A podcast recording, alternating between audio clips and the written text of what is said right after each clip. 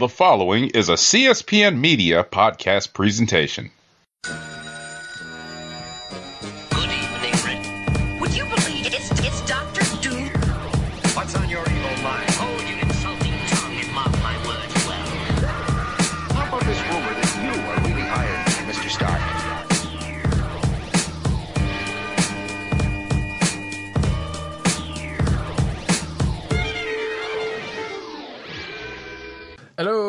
And welcome to another exciting episode of the Comic Book Chronicles.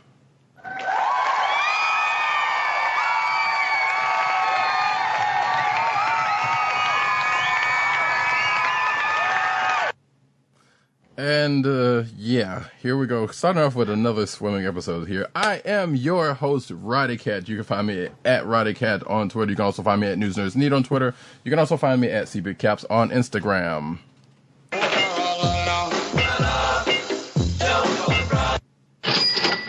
And that sound effect that you heard in the voice previously was coming from none other than one agent underscore 70 on Twitter and Instagram. What's up, everybody? And of course, I'm lagging because uh, Farrago, my soundboard program, updated, and it's definitely got some bugs in it. But what's up?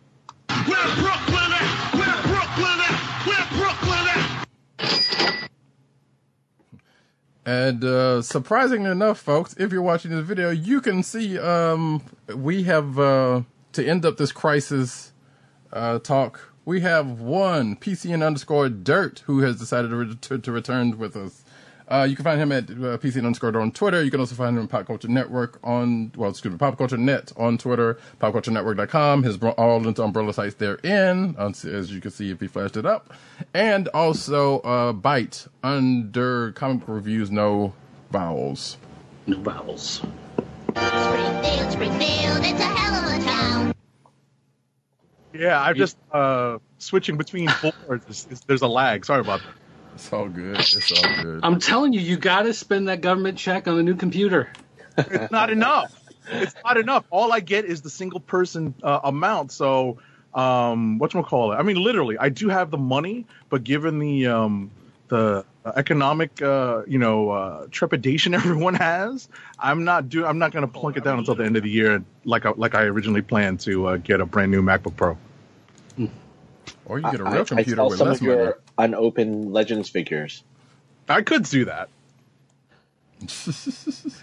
and that voice you just heard comes from, oh Lord, excuse me, friend of the show, Matt Wayne ninety seven on Twitter, who is back with us to uh, to uh, discuss the rest of this hair thing. Um, All right. Oh, I don't know if I paid. I, I still have. I still haven't gotten theme music from Matt. Sorry.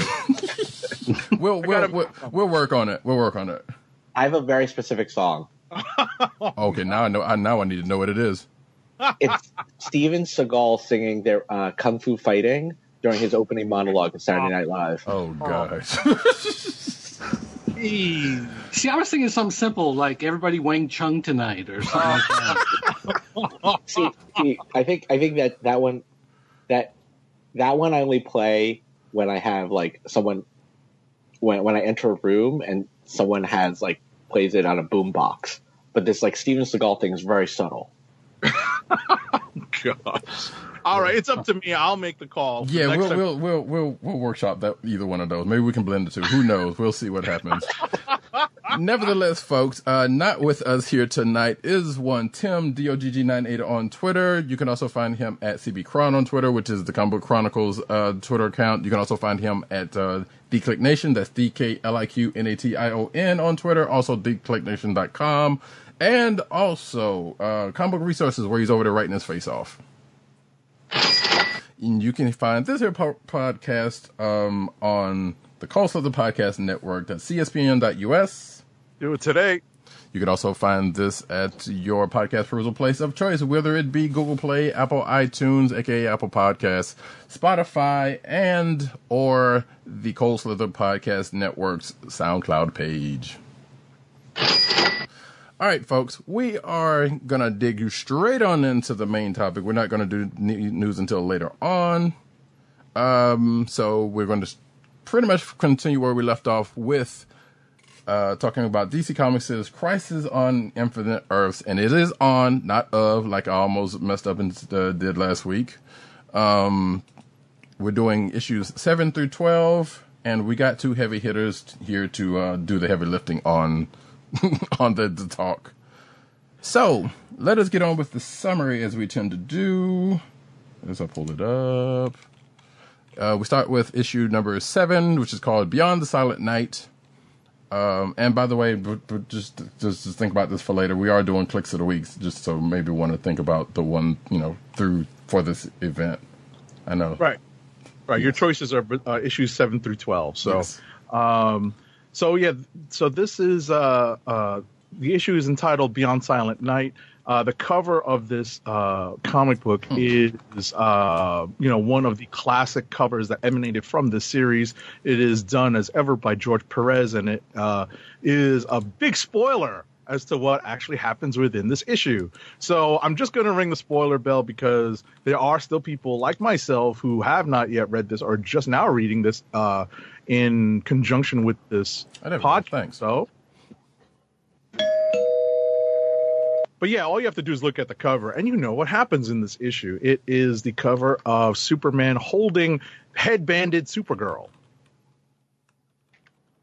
And if you're not familiar with Supergirl with the headband, you know there's a reason why. It was because of this crisis. What I was unfamiliar of was her um, was her pseudonym uh, Yes. that we find out in the Yeah, I'm like, this. wait, she wait, was she adopted by Chinese folks? Have you not seen the movie? Her name was Linda Supergirl? Lee. I did not see the movie. I have seen it, but I don't remember that. Lee, Lee, Lee, Lee is not necessarily an Asian last name. Well, I mean, hello, uh, Stanley Lieber, but still, Uh, uh, General Robert Lee. I know. Trickers. No, keep it. Just keep this going. Just get just uh, just put some more names out there. Let's see how no. far we can get but yeah, for, to summary fake's sake here, uh, but so we. But yeah, on... she she was Linda Lee in the movie. Yeah. Oh no, kidding. Okay. Weird. Yeah. Um. So all I'm going to say is no one expects the cosmic exposition because we get a lot of that in this issue. We start off with a who's who reference. Uh, Pariah is doing this thing. We, we, we find out that all of this is in some part uh, Oa's fault because usually at some point it always is. So the, we find out that um, back in the day on Oa, before the Guardians of the uh, before the Guardians uh, became the Guardians of the Green Lanterns, whatever that's going to be confusing if I say Guardians of the Galaxy. But um, there's this one person, Oan, named Krona, which weirdly named for this day and time. Um, you know, you know, the, the wanted to basically, you know, uh, he basically caused the, the, the birth of the multiverse to, to, with no short order because he was, you know, trying to fly into to, to, to close to the sun. Um, the multiverse came about. Oa ended up being one with no do- doppelganger. So, uh, but there was also Qward, who we uh, see show up here. Um, Krona got banished for his actions and apparently got seated over the whole uh, multiverse or universe rather.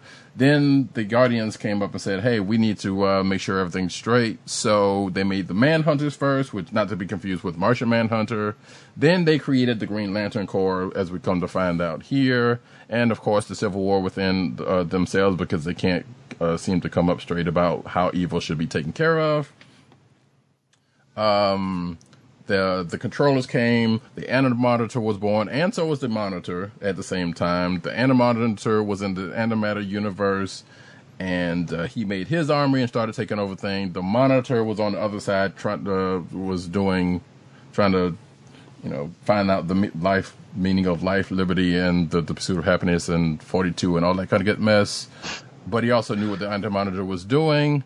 Uh, then them two went to war, and they knocked each other out stop me if I'm getting into things and this wrong. Um, Pariah basically comes in and says, okay, well, here's what I come in on this, which he also in, uh, related to Krona was a scientific big head and was like, well, I need to know what, what I need to know.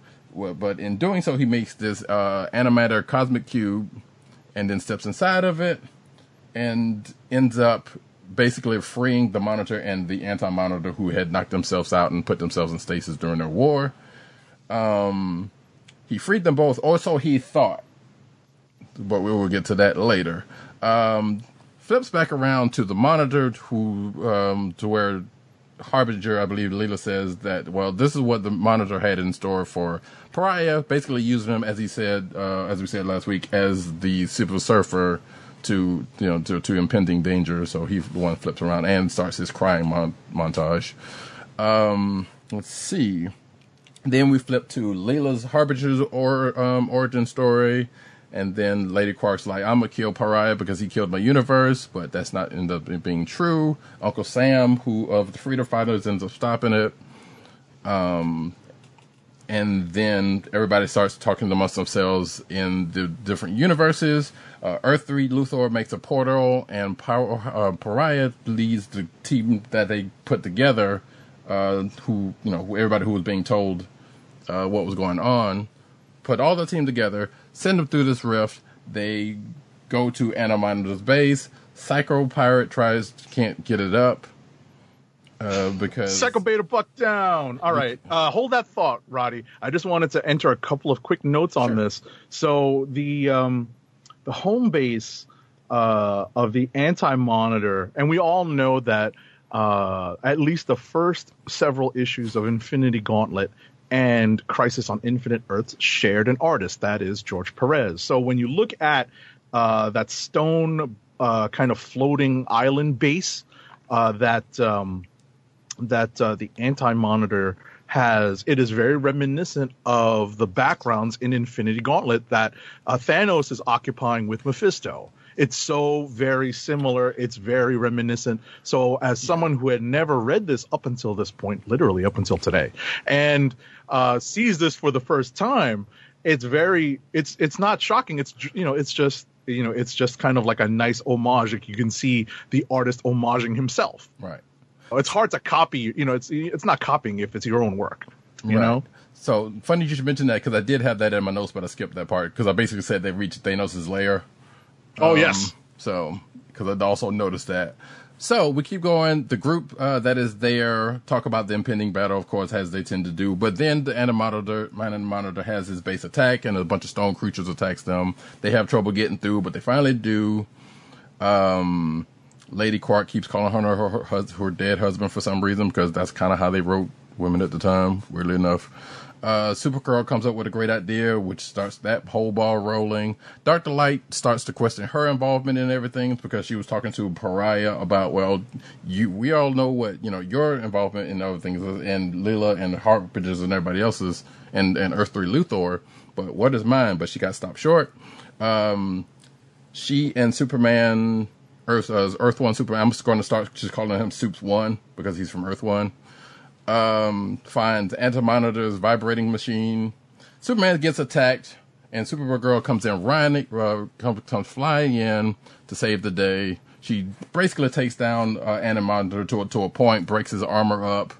But then, as um, as uh, things start to do, they go another way because uh, well, Supergirl dies in the midst of um, fighting Anti Monitor, Eh, but she ends up breaking the machine at the same time because she lost focus and looked back at Doctor Light trying to trying to save Superman for some strange reason, and she got hit and died. Superman goes uh, starts yelling. Uh, let's see what happens. Oh yeah, and um, yeah, Prime Earth uh, Soups one gets mad. Earth's two Superman. I'm gonna start calling him Soups two. Soups two calms him down, and then the Earth starts merging, and then they go into uh, eulogizing Supergirl, and this when we find out her name is was Linda Lee, or at least her pseudonym was Linda Lee. Anything? Did I miss Right. So, something? so that's yeah. So that's that's basically uh, issue number seven. Thoughts, gentlemen? Star Trek Two. Yeah. Yes. I mean, she just goes in and all the radiation and the anti-universe rays and whatever, and she's just pounding and pounding and pounding, and she's ripping the machine apart, and just you know, you can see that she's just getting bathed in the radiation, and she's just like keeps punching and punching and punching and punching. Like she is so hardcore in this. I love this issue, even though it killed her and it sucked, and and I really like the character. Uh, this is one of those stories where it's just like, yeah, it's like look at her go. She's just like going and you know just she doesn't care anymore. She's going to die, but she's going to be the hero, and she's just going all out. And I loved how the character was in this book. I agree with that. The funny part about this, this is not the yes, folks. If you listened mentioned last week, uh, this is the second Star Trek ref- reference, Star Trek Two specifically reference of this here conversation. Which actually, and I said at the time, DC owned the license to had the license to Star Trek movies. So coincidence? I think not. Th- this this is how superhero what a superhero death issue should be. Yeah. I, I think this is a. I, I, I- I I mean, even though I I don't you know when I first read this issue, I had no ties to the character. I mean, I, I felt the emotional re- uh, resonance in the battle. So, I mean, I wish the cover didn't spoil what happened, even though it's an iconic cover. Um, I, you could even if you weren't a fan of Supergirl, I mean, you you felt the loss at the end, and I, I think that's a testament to you know the the Wolf of the Perez team. Well, also though, at the time, you didn't have spoilers. You know, you didn't have everybody leaking information on the internet and stuff like that. So, I mean, you would see it on the cover. You knew it was going to happen, but that was also one of those ways to like attract people to pick it up from the newsstand because they're going to walk by. Maybe you haven't read a comic in you know 20 years since you were a kid, but you walk by and you see Superman weeping, holding Supergirl, and you're like, ah, maybe I'm going to pick that up. Yep. So, you Yeah, know, no, that's important. That's a really important point. It, it was on the newsstand, right? Literally on Agreed, the newsstand. Cool. Agreed. Yeah. Like, I dare say potential click of the week, if if, if there was one.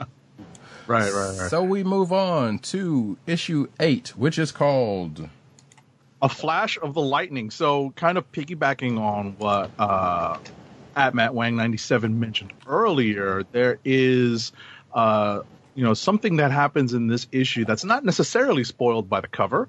Uh, the cover does have the Flash and Psycho Disco Alpha Beta Pirate um, uh, on the cover. So we come to issue eight with. Uh, the Flash uh, being uh, held captive in like uh, uh, a, gelatin that keeps him uh, immobile uh, for now, with Psycho Pirate basically ruminating about how this could all go very bad um, because they thought they saw the Anti Monitor get killed, but. Uh, spoiler alert: Anti Monitor emerges in uh, reformed armor after his battle with Supergirl. Um, we have a little bit of an interlude with uh, uh, Apokolips and Darkseid and Desaad basically saying why they're not really involved in this at all. Uh, basically, they're all in hiding because uh, they're not go- looking to take on the forces of uh, either the Anti Monitor or the Monitor. They're just trying to stay out of sight so that uh, you know they'll be able to pick up the pieces in the in the future uh, we find out that the Guardians, who had been the Guardians of Oa, had been uh, left in stasis, or had been captured and left in stasis, have been freed, and now the Green Lanterns have access to the power uh, within the main power battery of Oa, and now they're back in the fight. Um, you know, the five Earths are basically still um, in this kind of weird uh, holding pattern. They are merged. They are uh, merged at what are called warp points, I believe it is, but uh, they are not completely merged together so that they are basically interfacing with each other at certain points on their surfaces. So um, the 30th, you know, we're in the 30th century in one uh, interlude with the Legion of Superheroes monitoring the partially merged uh, five Earths.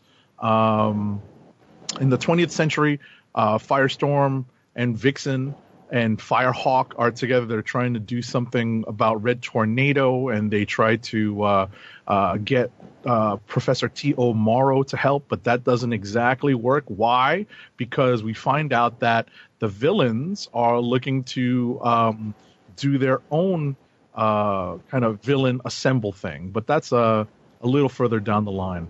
Um, now that the initial crisis is over, this this is sort of a, a break in the action. Uh, the worlds are basically briefed on what is actually happening uh, through government. Uh, heaven forbid that government actually tries to work and tells everyone what the hell is going on. Um, we have, uh, you know, the, the heroes trying to coordinate their efforts.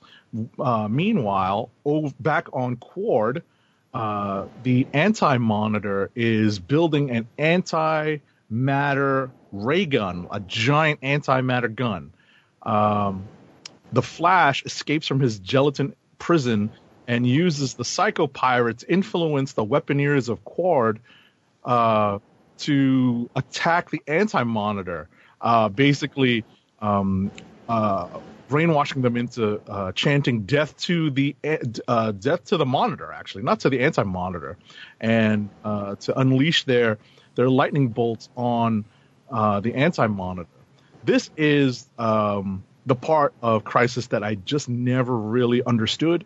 Um, because it's one thing to have the big bad going uh, face no one on one against uh, Supergirl and having something bad, you know, the the tragic demise of Supergirl happen.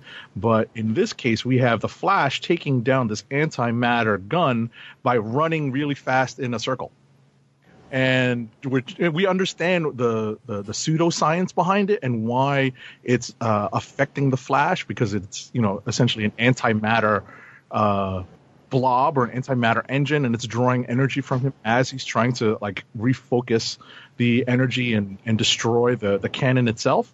But I never really understood what he was trying to accomplish by running around fast in a circle. It's Superman the No. movie. I know, but that was about turning back time. You know, he was Cher before Cher sang that song I mean, kind of same difference, but yeah.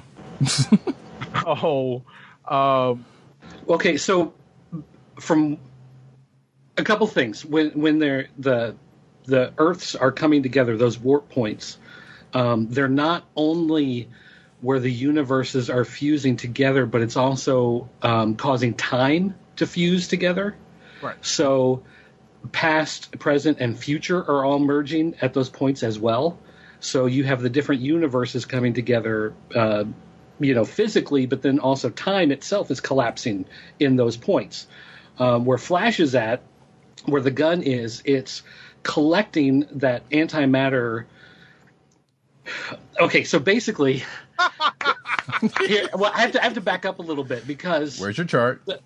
the way it worked is that you had multiple positive matter universes, right? You had the, the, the infinite multiverse, but you only had one antimatter universe. And so, what the anti monitor is doing is he's destroying the positive matter universes in order to convert that energy to antimatter and expand the antimatter universe. and he can gain power there, uh, thereby Right. gain power for himself. so he's absorbing the, that antimatter energy that's building up from all of these other universes in order to create this death ray that's going to punch through into the positive universe and push antimatter energy everywhere and collapse all those universes, kill everybody, and then it's just antimatter universe. There's no more positive matter universe. But the energy that's that's converting is unstable. So it's becoming antimatter energy, uh, but it's not. It, it's like in flux, like it's not perfect it. yet. And part of that is because of the way the universes are in like this stasis where they're they haven't quite collapsed, but they're kind of there. So it's like he's kind of pulling this energy there, but it's not really the antimatter yet because it hasn't quite collapsed. And so this machine is is converting it, refining it, as well as bringing it to a focus so that he can blast it through. So what Flash is doing is basically destabilizing the whole thing. So the science of it is as it's being like refined and cleaned and turned into pure antimatter energy, he's basically running the machine the opposite direction. He's trying to get the momentum going the other way. So suddenly you have all this positive matter in the antimatter universe, which then causes it to fold upon itself and explode and whatever. But because Flash goes so fast, he's fighting against it, he's fighting against it and goes so fast, then he starts to go backwards in time. The problem is that as he's like pulled through the time stream, he's in the antimatter universe.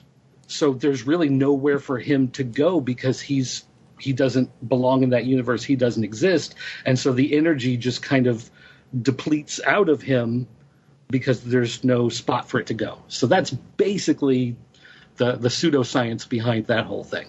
And I don't know that because um, there was some other company that did a, a Crisis on Infinite Earths companion that was like two issues uh, that went through and broke down all the different universes, broke down the different characters, broke down what publishing companies they came from, and explained a bunch of this stuff. And I want to say it was like Blackstone Publishing or or some. It was like Sal Sal Sal Brodsky uh, uh, company, one of his companies, I think it was. Um, and they did a two issue companion thing and they did you know a bunch of interviews with people and whatever and they broke it down and so that's that's where that comes from All right. Well, Comics. Can I ask you guys one one question?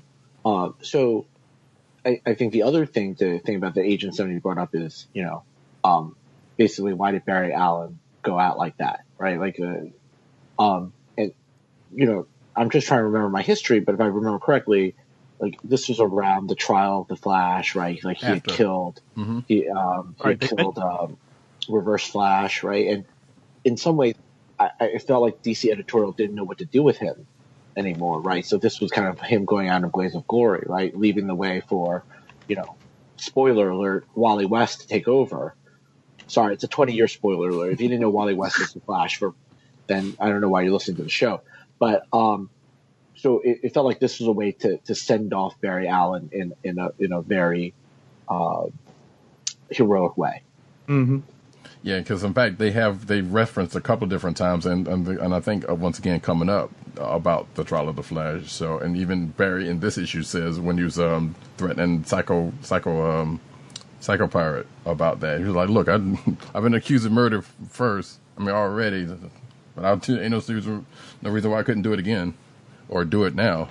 Um, but something else I was going to actually bring up, but um, Yeah, I was about to say, just let me wrap with the final Yeah. splash page of the issue, which is of the Spectre. You know, like the, the the DC, the literal hand of God in the DC universe. The Spectre now is um, uh, about to, uh, you know, literally raise hell because he senses the disruption finally and is about to step forward. So, That's what it was. So when during the process of Barry going backwards, we see flashes of glimpses of him uh, that we've seen pr- in previous issues, in the first couple of issues of the of the series, because you because you see uh, him showing up before Batman and the Joker, and a couple other times that he's shown up since then. So that's pretty much sets up where that's where that came from.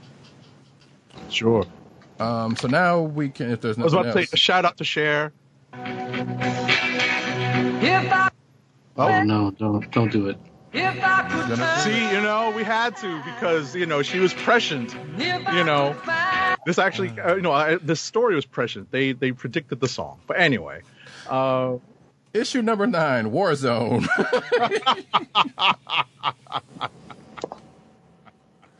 so we start back on Oa, um, and the Guardians already messing up because a group of Guardians gave Guy Gardner a ring. The second time. The second time, exactly. So, and there was like, look, we need evil to be stamped out, so you're the guy for this. And then they get attacked by the wave that uh, that is going to be um, sweeping through from um, whatever explosion it was, or, or whatever happened last issue. Um, now that I think about it, well, yeah, it was from the, it was from the explosion of the uh, the machine. Yeah, the antimatter cannon. Yeah. So that wave is going on, and that's going to be a thing. Oa gets attacked first. Um, the one Guardian that's left is like Avengers, and guard and they send sends Guy Gardner on his way. Um, excuse me, and then that goes off into Green Lantern. So there's going to be a lot of stuff that's uh, going off into other series. This is like, hey, you know, that's from here on in. Meanwhile, Brainiac finishes his villain Pokemon collection with T.O. Morrow. Uh, Earth 2 Luke, Luthor gets sent packing, challenging Earth 1 Luthor's uh, field lead. Uh, you see Starfire, Nightwing, and Jericho heading to Tamar- uh, Tamaran for some reason that you find out in New Teen Titans, uh, but they don't know why. We don't either because it has nothing to do with what's going on here right now. Uh, you get starts to get news reports from these warp zones um, that we're just talking about, and then you see other members of the Teen Titans and Titans talking to each other. Wonder Woman, Wonder Girl's looking for her husband. Firehawk goes with her. Uh, the others stay around to kind of to, to police the area. Basically, we see he's cut to Sergeant Rock, and um, you know back in 1944, 42, who ended up seeing the wave. And if you're watching the video, you can see the the um, the cover. So then from here on, we see a villainous takeover of the all three Earths, thanks to Brainiac and Luthor. Um, meanwhile, Leela Harbinger, Pariah, um, are still addressing the UN for this. But Uh-oh. Then, but then Pariah. I say I lost sound. Yeah. Wait, what happened? Roddy. Roddy. Yes. Roddy, your uh, your sound dropped out. So um, Uh-oh. I, I I hear Roddy now here and there. But I just wanted to note while Roddy's recovering his sound um, that uh, the cover for issue number nine is one of those great George Perez, uh, uh, you know, group shots. Uh, in this case, it's a group of uh, the villains that have been gathered uh, by Brainiac and Lex Luthor, and it's one of those shots where you can where you would need like a, a guide to who's in there if you're not familiar with uh, the DC universe at this time. Um, you know, obviously the the really recognizable ones are up front, but I uh, I'm like, wait a second, who is that uh, snake person on the bottom? Is that Copperhead? I'm not sure who that is. Under Sinestro? Can you hear me now? Yes. Okay. Yeah, I'm I not was just talking about the cover to issue number nine. Right. I, I put the question to the uh, the panel: Who is that character, the snake-looking character that is? That's that's Kobra. oh, Kobra. Okay, thank you. I'm It's uh, Kobra with a K. Ah, I see. I see. Well, uh, what I was going to add, the, the my main comment to this, other than the fact that it's a great uh, George Perez group shot, uh, you know, obviously one of his fortes as an artist is that for someone like me who has uh, uh, a less than strong uh, sense of recognition for these characters, I would need a guide to uh, to help me figure out who's on this cover. There's so many characters that I don't recognize. Oh, you can name most of these. I can name a lot, but not. I, I would say more. I would say the majority, but not a plurality. I could not name all of them. You know, there's definitely a few here that are in uh, definite blind spots of my uh, my knowledge. of- Okay. So so here uh, I found the book I was talking about a minute ago. Uh, it's right here, the official Crisis on Infinite Earths Index, Okay. and it's from the Independent Comics Group. And so this was uh, another company that I don't know how they got the rights or whatever, but they were able to publish. Uh, I believe it was two issues, one and two, um, that they broke down all the character appearances. So they actually have a section where you can go and like pull up the cover and it'll have the outlines of everybody with like a little number. Yeah. So you can look through it and be like, oh, number 43. Who's number 43? And then go through the list and figure out who number 43 was. Um, and then they talked about all the different Earths and where the different characters came from. So I was like, Charlton Comics? What the heck is a Charlton comic? I've never heard of that before, you know, and I could go look up that stuff. So, Sure. uh, yeah. I, and trust me, like when I worked in a comic shop in the mid 90s, like I bought every Crisis crossover and tie in. And like that was, uh, that was my, my, passion there for a while was going to cons and buying every single tie-in and every single um, you know crossover for this series. So yeah, and I would pour over these things and figure out who every single and you know it's weird because Perez, as much as he likes to draw characters, he would also do like group shots where he would do silhouettes in the background and not really put in a lot of detail on some of the characters. He might just put like a domino eye mask or a turban on somebody's head or something. And then the colorist would go in and just be like, well, I don't know who that is. So the colorist would just kind of randomly, you know, throw some colors on there. And then it's like, well, who is that guy?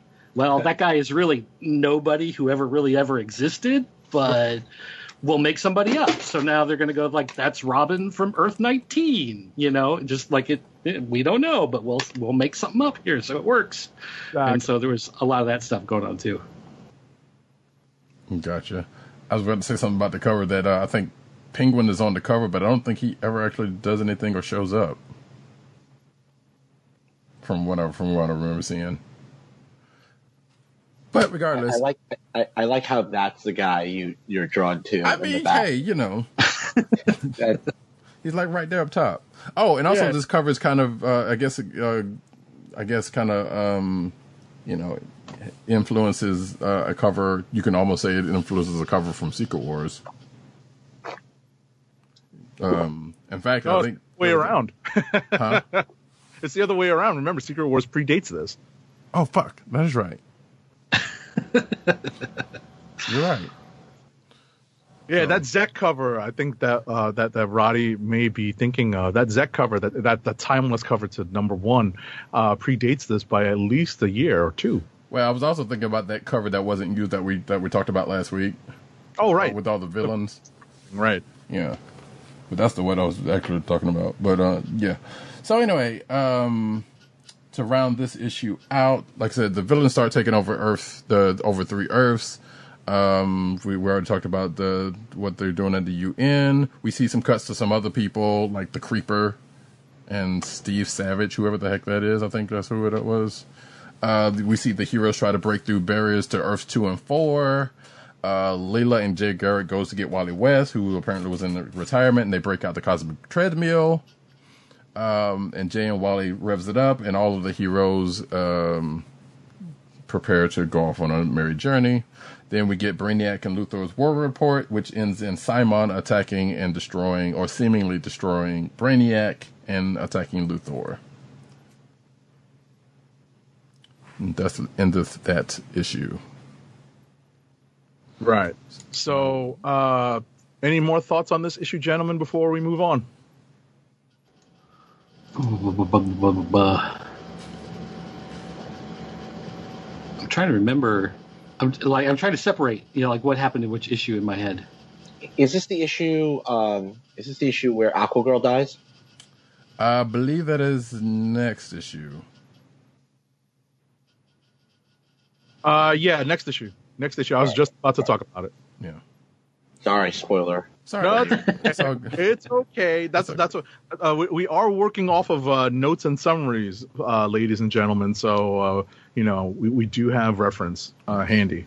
and speaking of reference, let's go to issue number 10, which is called Death at the Dawn of Time. So uh, we pick up right where we left off uh, in uh, issue number nine, which is that Brainiac is destroyed, or is he, by Simon. And uh, we get um, a, a parallel sto- uh, uh, retrospective being told on the bottom of every page uh, entitled The Monitor Tapes. So, um, as we have the main crisis on Infinite Earth story being told, like on the upper, let's say, like eight tenths of the page, the bottom two tenths are some panels that are being told from the point of view of Layla, who is recounting what uh, what's in the monitor's uh, review of the DC history up until that point.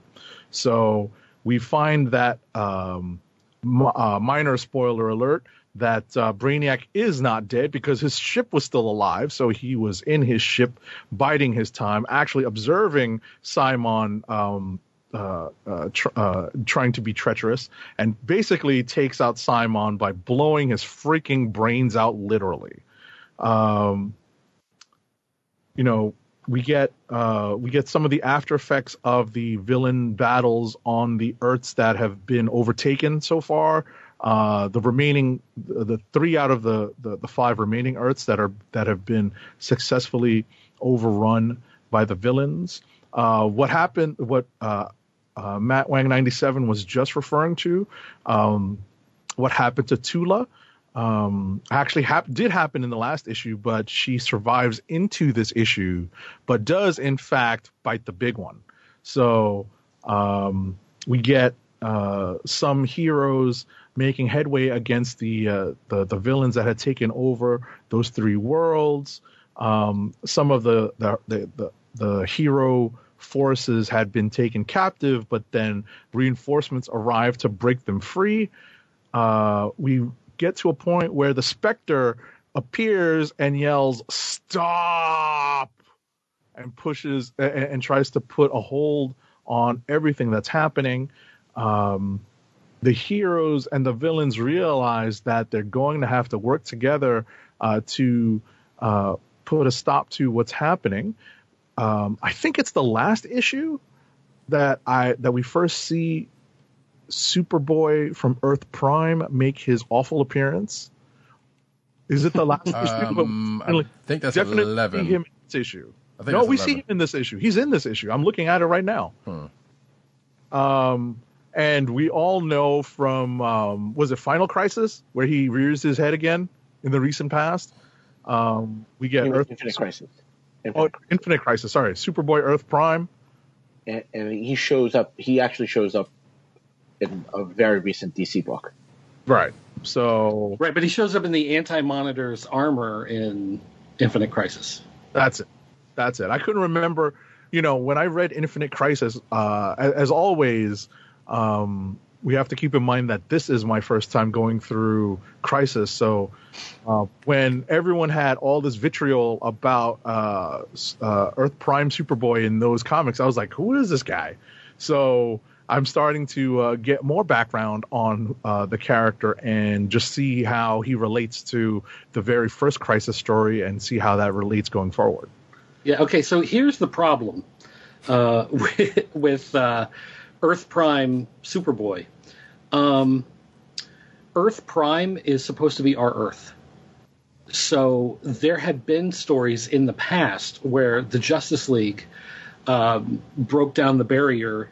Uh, you know, th- I mean, several times they jumped all, all over uh, in these crisis stories in the Justice League comics, but um, they did one where they they accidentally brought over, I think it was Elliot S. Maggin, um, who was a writer, longtime writer for DC, and he was brought from Earth Prime into the DC universe. And when he appeared in the DC universe, he suddenly realized that he had his writer powers, and so he had the ability to re-warp reality because he was the writer. Um, and it was the first time, you know, I, you know, later on they did a whole thing with Animal Man and did all that stuff and whatever, but he was like the the big villain. He lost uh, who he was and whatever, and he was overcome with the power, and he eventually got uh, sent back. And they did panels of Julius Schwartz and Maggin and somebody else. I forget who else, like sitting in the offices at DC Comics talking about the crazy comic story, whatever. And uh, you know, it was like this weird meta thing where. Uh, uh, you were seeing the, the the actual people who work on the comics in Earth Prime talking about the comics of the DC universe. And so Prime is our universe. So they did this crisis crossover in DC Comics Presents where you have a regular, you have Earth Prime, regular normal Earth. And um, they're talking about this kid. Oh, there's this kid named Clark Kent. And they're like, well, that's weird. That's funny. Ha ha ha. There's a kid named Clark Kent. And then suddenly he gets Superboy powers and then Earth Prime is destroyed, and he flies off into the whatever, and then he appears in this book, and it's like, well, wait a minute, I'm on Earth Prime, we're still here, like this is like what, and so that was the one point in the story that a lot of people like really hated because it's like that's no. Like Right. Earth Prime is supposed to be. That's why it's Prime. It's it's the untouchable our universe. You can't do that. And so, um, th- you know, a lot of people were just like, "Ugh, I don't like this character," and then they they shunted him off. But then later on, they brought him back, and it's just like, ah, Yep. not this guy. Right. Right. So, So, they, yeah, they did yeah, mention that in the well- story about that. Sorry, they, they mentioned that in the story about that that story that you were just talking about from DC Comics Presents, um, and because they footnoted when Superboy Prime comes in, and I think they've been designating quote unquote Earth Prime as Earth One. I guess I'm not sure. Is it was this No. whole thing was kind of No, weird. Different. Was no. Earth Earth Prime is our Earth. Earth One is the DC Comics of the um, Silver Age, Uh-huh. and then Earth Two was DC Comics of the Golden Age. Because that was the whole thing that was kind of confusing for me, who's never read this before and not knowing that much about, you know, I know DC's history is kind of bonkers, but it was like, well, wait a minute. Earth Prime is destroyed because Superboy comes in here. And I kind of thought that way was what you were saying, but I was like, well, wait, but these heroes that we supposedly know from the DC universe, you know, here was from supposedly from this one Earth, and I'm like, well, wait, what the hell's going on here? Yeah. So this is the one part of the story I'm not super happy with. By the way, John Ostrander killed off the writer of Suicide Squad. Random note.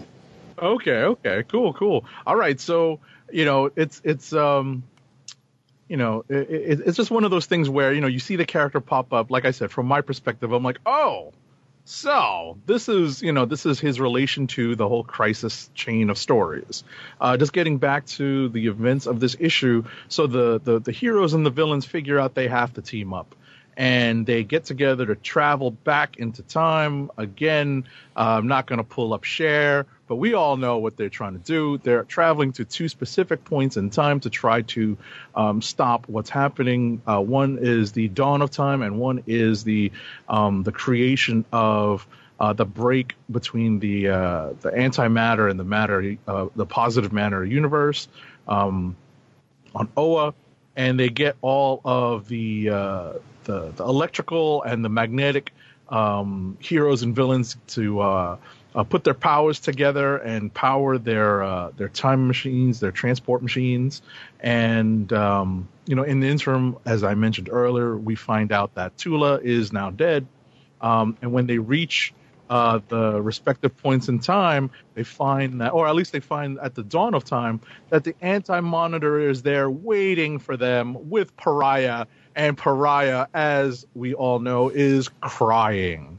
So, for those of you who were with us last week, I don't know if PC and underscore dirt listened to last week's show, but this is something that Roddy Cat brought up. I know Matt Wang, 97, was there, was, you know, was here with us. Um, Pariah is again crying as he is wont to do. Um, and he's there with uh, with uh, the anti monitor at the beginning at the beginning of time. Meanwhile, on Qward, um, some uh, some some villain groups are trying to get to Krona, um, he of the uh, the antagonist of JLA Avengers. Uh, again, as I mentioned last week, um, it's it's interesting for me to see why Krona is so important to the DC universe continuity and the history. Uh, because I, you know, I read, I definitely read JLA Avengers not knowing who he was. I had to Google who the character was, so I see now why the character play, uh, played such a role, um, played such a major role in DC history. So we get um, the two forces trying to take out, uh, trying to take out uh, the villains at these, or try to prevent the events um, from from uh, from changing history at these two points in history. So the villains are at uh, the heroes are at the beginning of time, and uh, we get the Spectre basically literally saying, "I'm going to send you back to hell." I'm like, okay, that's cool. Um, you know, some pretty dramatic looking artwork from Perez. Um, you know, basically putting uh, the anti-monitor uh, in his place, and we get to the end of this issue, which is um, which kind of leaves everyone on a real cliffhanger. We don't know what the results of these battles have been, and we will find out in the next issue. Thoughts, folks?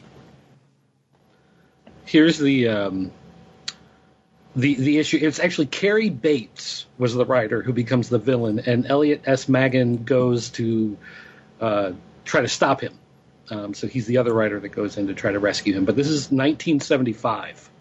Um, and Flash had already made an appearance on Earth Prime at this point. So the idea of Earth Prime being normal Earth is something that's, you know, was around for uh, at least a decade or so at this point. It's definitely as old as myself and at Matt Wang 97. Um, but as far as the story goes on this one, it I, I don't know. I kind of struggle with the like, hey, bad guys, we all have to work together, and they all go, yeah, you're right. Yeah. You know, it, it was just like I remember reading through it and just being like, well, did I like? Is there a crossover here? Did I miss something? Like, was there some some other point where they explained this? And nope, it was just pretty much just like, yeah, hey, everybody, we got to work together, uh, or else the world's doomed. And they're like, yeah, all right, cool. And so then they all started working together, and it was just I don't know, seemed a little out of place to me there. I think the funny part for this for this issue for me was Uncle Sam, the from Freedom Fighters, was like, "Hey, wait a minute! Before we do all this thing, he gives his best Captain America speech." And, Yeah. and then and then uh, Luthor or somebody said was like, yeah, he's a, he's a cornball, or whatever. Uh, and Luthor was like, um, yeah, he's a cornball, but he's right, and like, okay, Well, but that's that's part of his power. Right. I mean, that's part of Uncle Sam's power is that he he has the ability to, when he speaks, he builds up everyone else in the group. It's kind of like a, a D and D power. There's characters who are like that, great, Right, like a bard. shout. Yeah. right? Mm. Yeah. Oh God. Oh my gosh, that's so funny. I can't folks. remember the uh, what I can't remember the uh, the ability. I'm trying to remember the ability. As soon as uh, PCN underscore third net and uh, Matt Wang 97 started talking about I'm it, I started to here trying to think of it get like visual flashbacks to character sheets. Yeah, I know. That's Yeah. why I said D and D because I couldn't remember the name of it myself. So So, It's fascinate, right? Charm person, fascinate. It's the bard ability, second edition, probably not first, maybe third and third edition too. I'm sure Yeah. there is some D and D inclined person out there who will give us the answer to that question at some point later in the in, in in time. If they're not, if not in the chat, which I don't see anybody right now. So, I mean, anything right now, because somebody would have been screaming that. Um, so therefore, we will move on if there is anything else to issue number eleven, uh, called Aftershock, and I will just go ahead and briefly say that. Um, Superman Supes two wakes up on on Earth one as we end up finding out, and he goes to work uh, at the Daily Planet like he tends to do. But he thinks he's, uh, but he goes into his office, which uh, is not his office, is actually Perry White's office, who actually comes in and is like, "What the hell are you doing here, Kent?" And then he comes, and then uh, the Earth two super, uh, and he's also like, "Well, wait, I don't know what's going on, so whatever." Then then he finds out, figures out that okay, I must be on Earth two, and then uh, the Clark Kent of Earth two comes in. I was like, oh no, this is my uncle. Uh, you know, he thought he was, you know, I told him I was an editor or whatever the case may be, and they just kind of swap that though. Swap that though. It's that? they're on. He thinks he's he's the Earth two Superman. Thinks he's on Earth one. okay. Oh, dang it. Okay. Old man Superman is Earth two. Yes, yes, yes, yes. You're right, and I do have that in my notes. But what am I even reading here? So, so yeah, that happens, and then they go off and it's like, well, they know each other, and then they go see Jay Garrick, who knows them, but Joan, his wife, does not know them. But what we could end up coming to find out that all of the heroes know each other uh, because of what happened, but no one else, not really, no one else outside of that uh, does. So we kind of we also come to find out that everybody's not on their right Earths um, and then Jay, Wally, um, and the two soups go and hop on the cosmic treadmill and take a trip to the void, which they find out that there is no multiverse anymore. And uh, Superman two tries to kill himself, and Super, and Soups one is like, "Come back here, you're not going anywhere." Um, they all go back to where they were, and the, uh, the treadmill breaks. Rip treadmill. Then we cut to Brainiac being out of commission and all the heroes. Well, there was a group of folks on Brainiac's ship, um, and they're trying to figure out what, what happened to Brainiac and, and what have you. But then we cut to Titan's Tower, where a whole bunch of the heroes are meeting because, like I said, everybody knows each other, but you know everybody's out of time, out of their place, and the world around them they don't know, and there are people kind of talking and trying to come to grips about the fact that either they don't exist or their world is not there or whatever the case may be. Um, they meet up with Harbinger at the tower, who says that hey, I brought her back in, and apparently she gets got because of what happened, she got her powers back. Um, and that she tells that uh, everybody who was at the dawn of time was not affected, so that therefore that's why they don't have a universe anymore. Something. Then the Spectre is found um, by some people, I, I'm Dead Man, a couple other people, and then Anti Monitor appears, welcoming folks to his uh, Anti Monitor universe. Um, let's see, there is a The little bit more- montage issue. Yes. Let's see. Uh, pick up, pick up, pick up, pick up, pick up, pick up. Oh yeah, there's a whole deal with uh, Lois, Lois and Superman two. Uh, comes uh, Rip Hunter's time vehicle is, comes out of the time stream with Forgotten Heroes in it. I don't know who they are. Uh, they also notice that time has reset itself. They get oh yeah, that's right because this is when um that's what the whole thing with Brainiac and Dolphin for some reason is there. Who I still don't know who that is. Um, How do you know Dolphin? she's like Animal Man's like one of her Animal Man's friends. She has the powers of a dolphin. Right? Hey, like She dated said, she was, dated Aquaman, and then she had a kid with uh, uh, Tempest. Oh, God bless you guys for knowing this. yeah, I was about to say it's refreshing to have uh, such DC knowledgeable uh, folks in here, even though DC's you know uh, history is bonkers, like I continue to say. I wanted to add about yeah, forgive um it'll I was a fan of uh, Helena uh the Huntress, the original I always was attracted to thigh high boots. You're kind of But she breaking up. Feed, feed, back, back, back. Feed, feed, back, back, back. Yeah, it's just temporary. I just we just have to work through it. It's just happened over the last several uh, calls. I, I think all the sound coming to your desktop uh, is is looping back through. There's nothing I can do about it. See, it just went away. All I did was wait. Weird. Yeah, Yeah, it's Yeah, been happening the last couple of weeks. We don't, we, we still haven't figured that out yet. Okay, so what were you talking about? You were attracted to the Huntress? Is that what Yeah. you were saying? the original Helena Bertinelli design, those thigh high boots. Get out of here, man. That was awesome.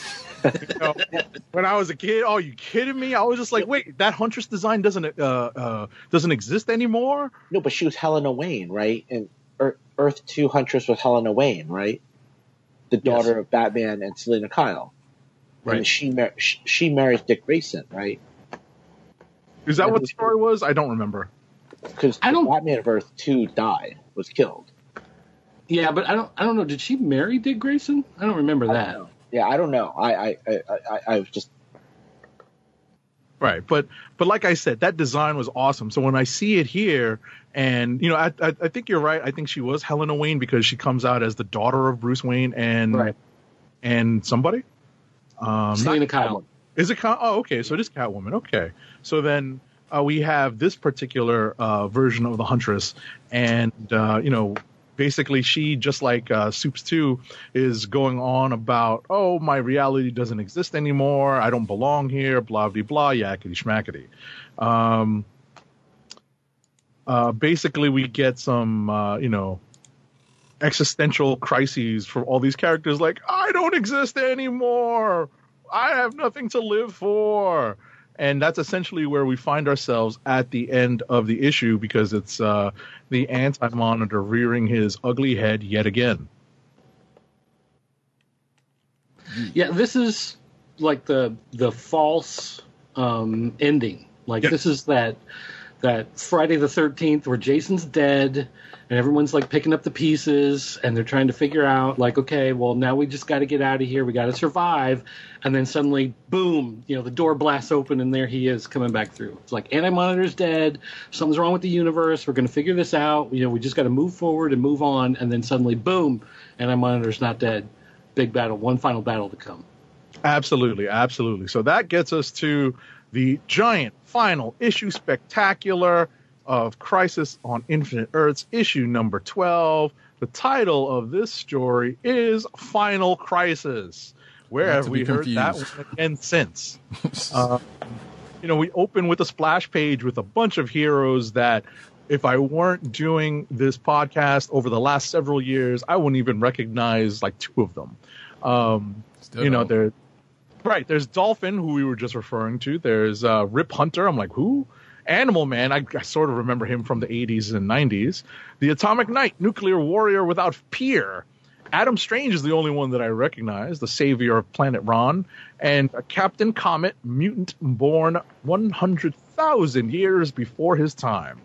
So, uh, you know, we we open with this splash page of not exactly, um, you know, heralded uh, uh, heroes that we were referring to in the last issue, and they find Brainiac kind of hanging out in stasis mode in space.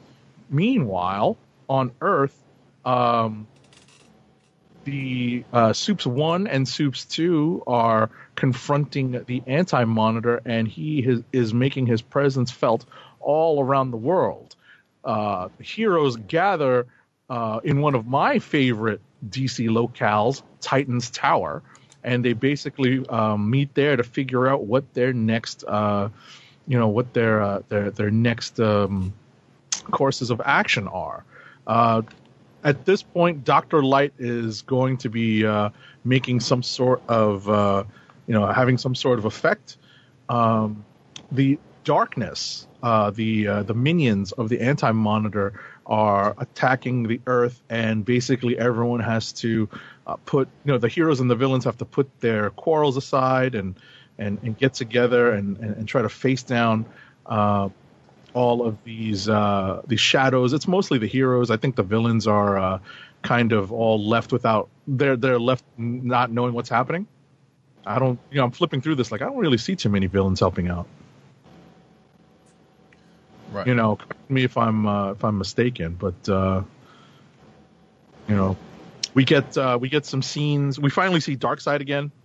Uh, you know, he's just uh, hanging out in space cl- under cloak, not trying to uh, uh, get in between um, get in between the combatants. Uh, let's see here. Yeah, that's where Brainiac's ship goes uh, into stationary orbit over Apokolips. Um, so the heroes are still battling the shadow demons. The dove is slain by a shadow being as his brother watches in horror. Um, in Dr. Fate's Salem Tower, the magically powered heroes have gathered to pool their sorcerous might. The Earth 2, Green Lantern, and Dr. Occult form the nexus of their energy.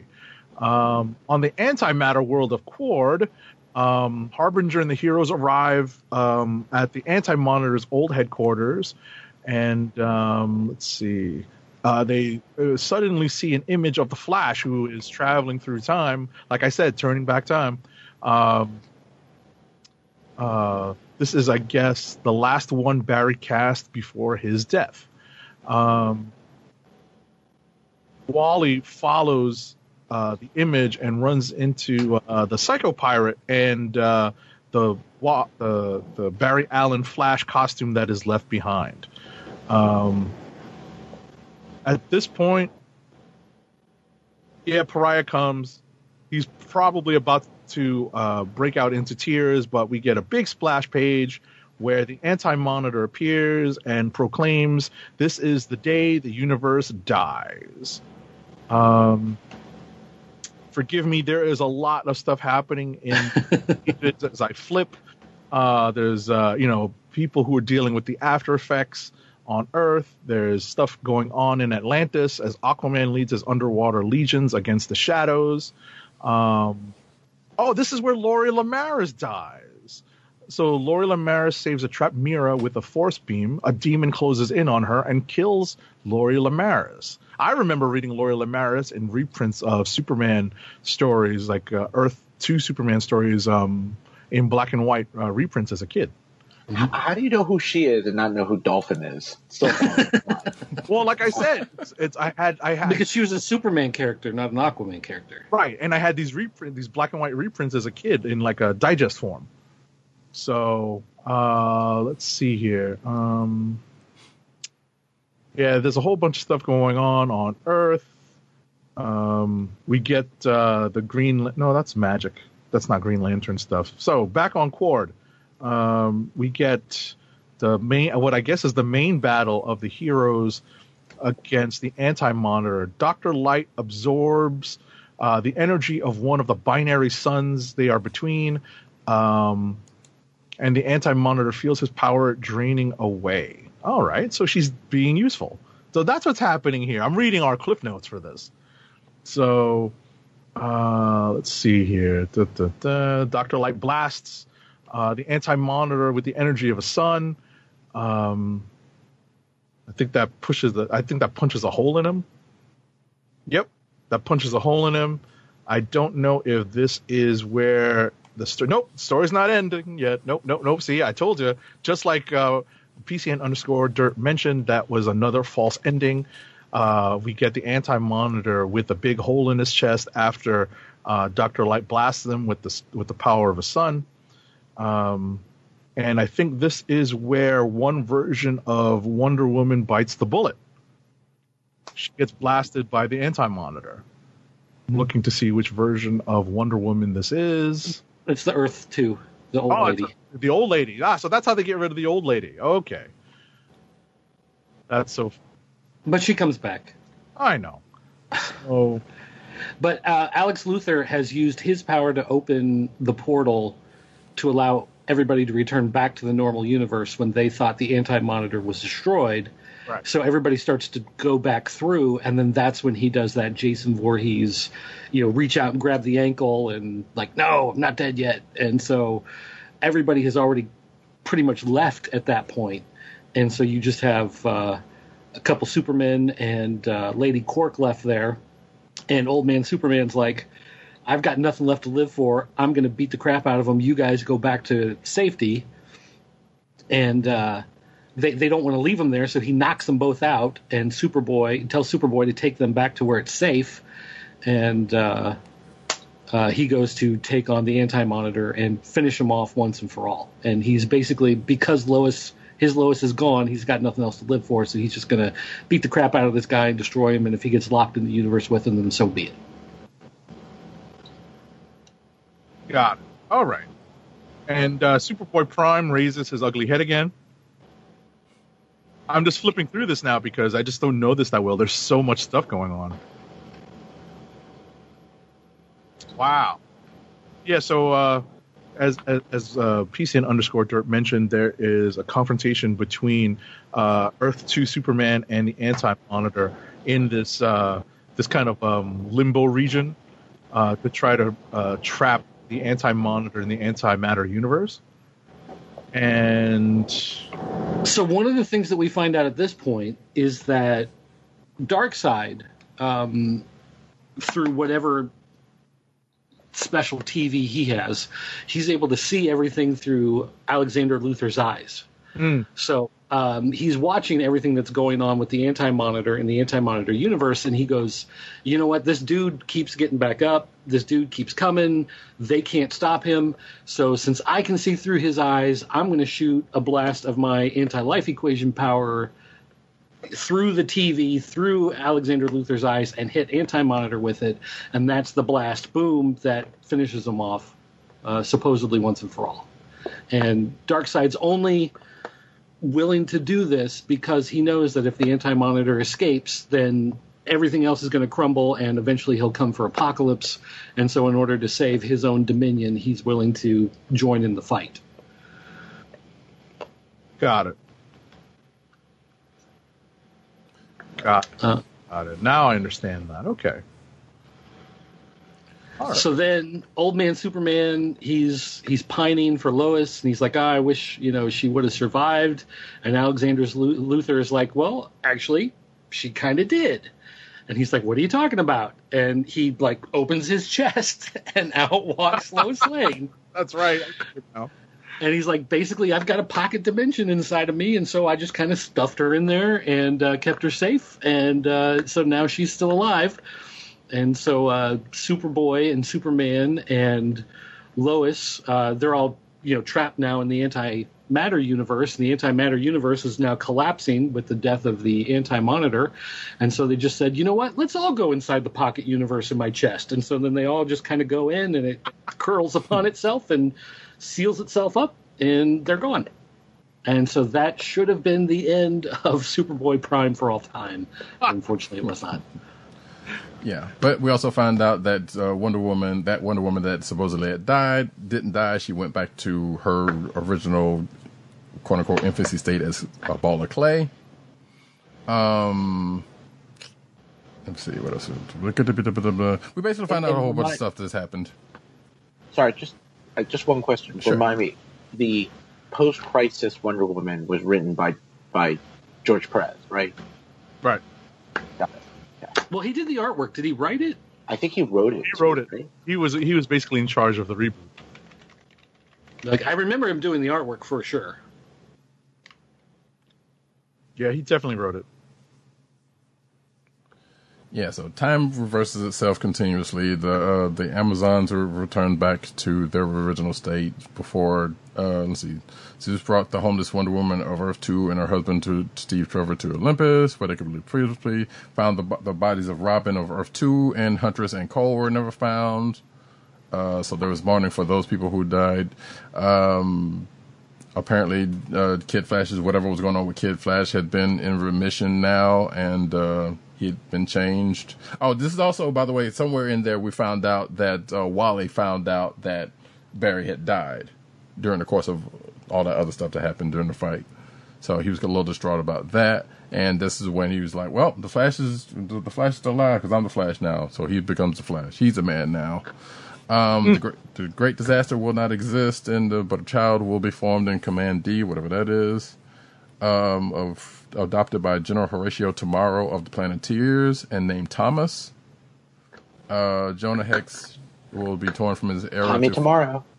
yeah. Still a stupid name. Um, jo- Jonah Hex will be torn from his era to fight in the future, which that would explain that um, that um, ad page that I saw on one of the issues. While the remember Guardians- that. That was weird. Yeah, That was that was Keith Giffen in his weird artwork phase doing that one. Yeah. I was like, what in the world's going on there? But I'm not gonna take the take the minute to find out. Um, but the Guardians of the Universe must face down the first the, the face the first division in their ranks. Uh, Lyla con- concludes her tale. Later, Clark and Pariah ask her for help to help them explore their new homeworld. They leave with her, honoring the memory of their benefactor, the Monitor. Uh, and there's some dude in Arkham Asylum talking about he knows what happened to everything with the, the multiverse. Uh, but he's in a rubber. Psycho Pirate. oh, was that? Right. Okay, I wasn't sure. I hadn't seen him out of cos- costume. Oh, yeah, it's it's Psycho Pirate, and he returns in uh, Animal Man in uh, Grant. I think it was Grant Morrison, right? Yep, it was Grant Yeah. Morrison and um, Brian Bo- Bolland was doing the covers. Yeah. Uh, it, was it Steve Pugh? Maybe. Yeah. It's been oh man, that's yeah, that's going back a ways. I haven't read that in a long time. It's a great run, and he he actually he was I think the first writer to revisit the crisis, right? Because he had Psycho Pirate. He refers to it because he has to like fix Animal Man's continuity. Right. Um, he talked about the different universes and the different histories and everything like that. Yeah. Yeah. It's a great run. It's a great run if you uh, Agent Seventy and uh, Riot Cat if you haven't read it yet. Okay. Okay, cool. But yeah, that's pretty much where we leave off with Psycho Man, uh, Psycho Man, the Psycho Pirate, um, mourning anti-pirates in the world he never get, which is weirdly remis- reminiscent of the end of um, Batman Superman, where um, when Luthor was in was it Batman Superman where Luthor was in the um um, what was in the jail? I try not to remember that. I yes, yes. Because it was the end of Dawn of Justice where he met with uh, Deathstroke on his yacht. Oh Christ. know. No, no, no, no, no, no, no, no, no, not that. But no, this was before. Um, I think it was yeah. Oh yeah, no, you know, you're right about that. But it was like, okay, yeah. So there was uh, Bat Superman. But anyway, it doesn't matter because that, that that was the weird thing that that scene that that uh, last page reminded me of, and I don't know why it did. But regardless, that concludes this uh, Crisis on Infinite Earths event with that. So the the thing with the um, Guardians of Oa, um, and they're they're splitting into two, is you had the one group who, of course, ends up becoming the Guardians and uh, starting the Green Lantern Corps. The other group that leaves becomes the Controllers, and the Controllers end up um, running the what are they? The Black Stars. Dark Stars. Yeah, Dark Stars, right. So Dark Stars actually ended up becoming a series later on in DC Comics in like the 90s. Uh, but it was one of those things where they set it up here in Crisis thinking, we'll get to that. But then, like, nobody did. And it took like eight years before someone went, oh, yeah, hey, remember that thing that we set up in Crisis with them going off to do the Dark Stars? Because the controllers had been something completely different in pre Crisis continuity. They came from like another universe that was destroyed by war, and so they wanted to stop war destroying whatever you know in this universe and um, here in the in the new uh, revised post crisis continuity they became a, the the split from the guardians um, and they actually just brought back that whole thing in in the new Grant Morrison Green Lantern run, which I've been reading in quarantine.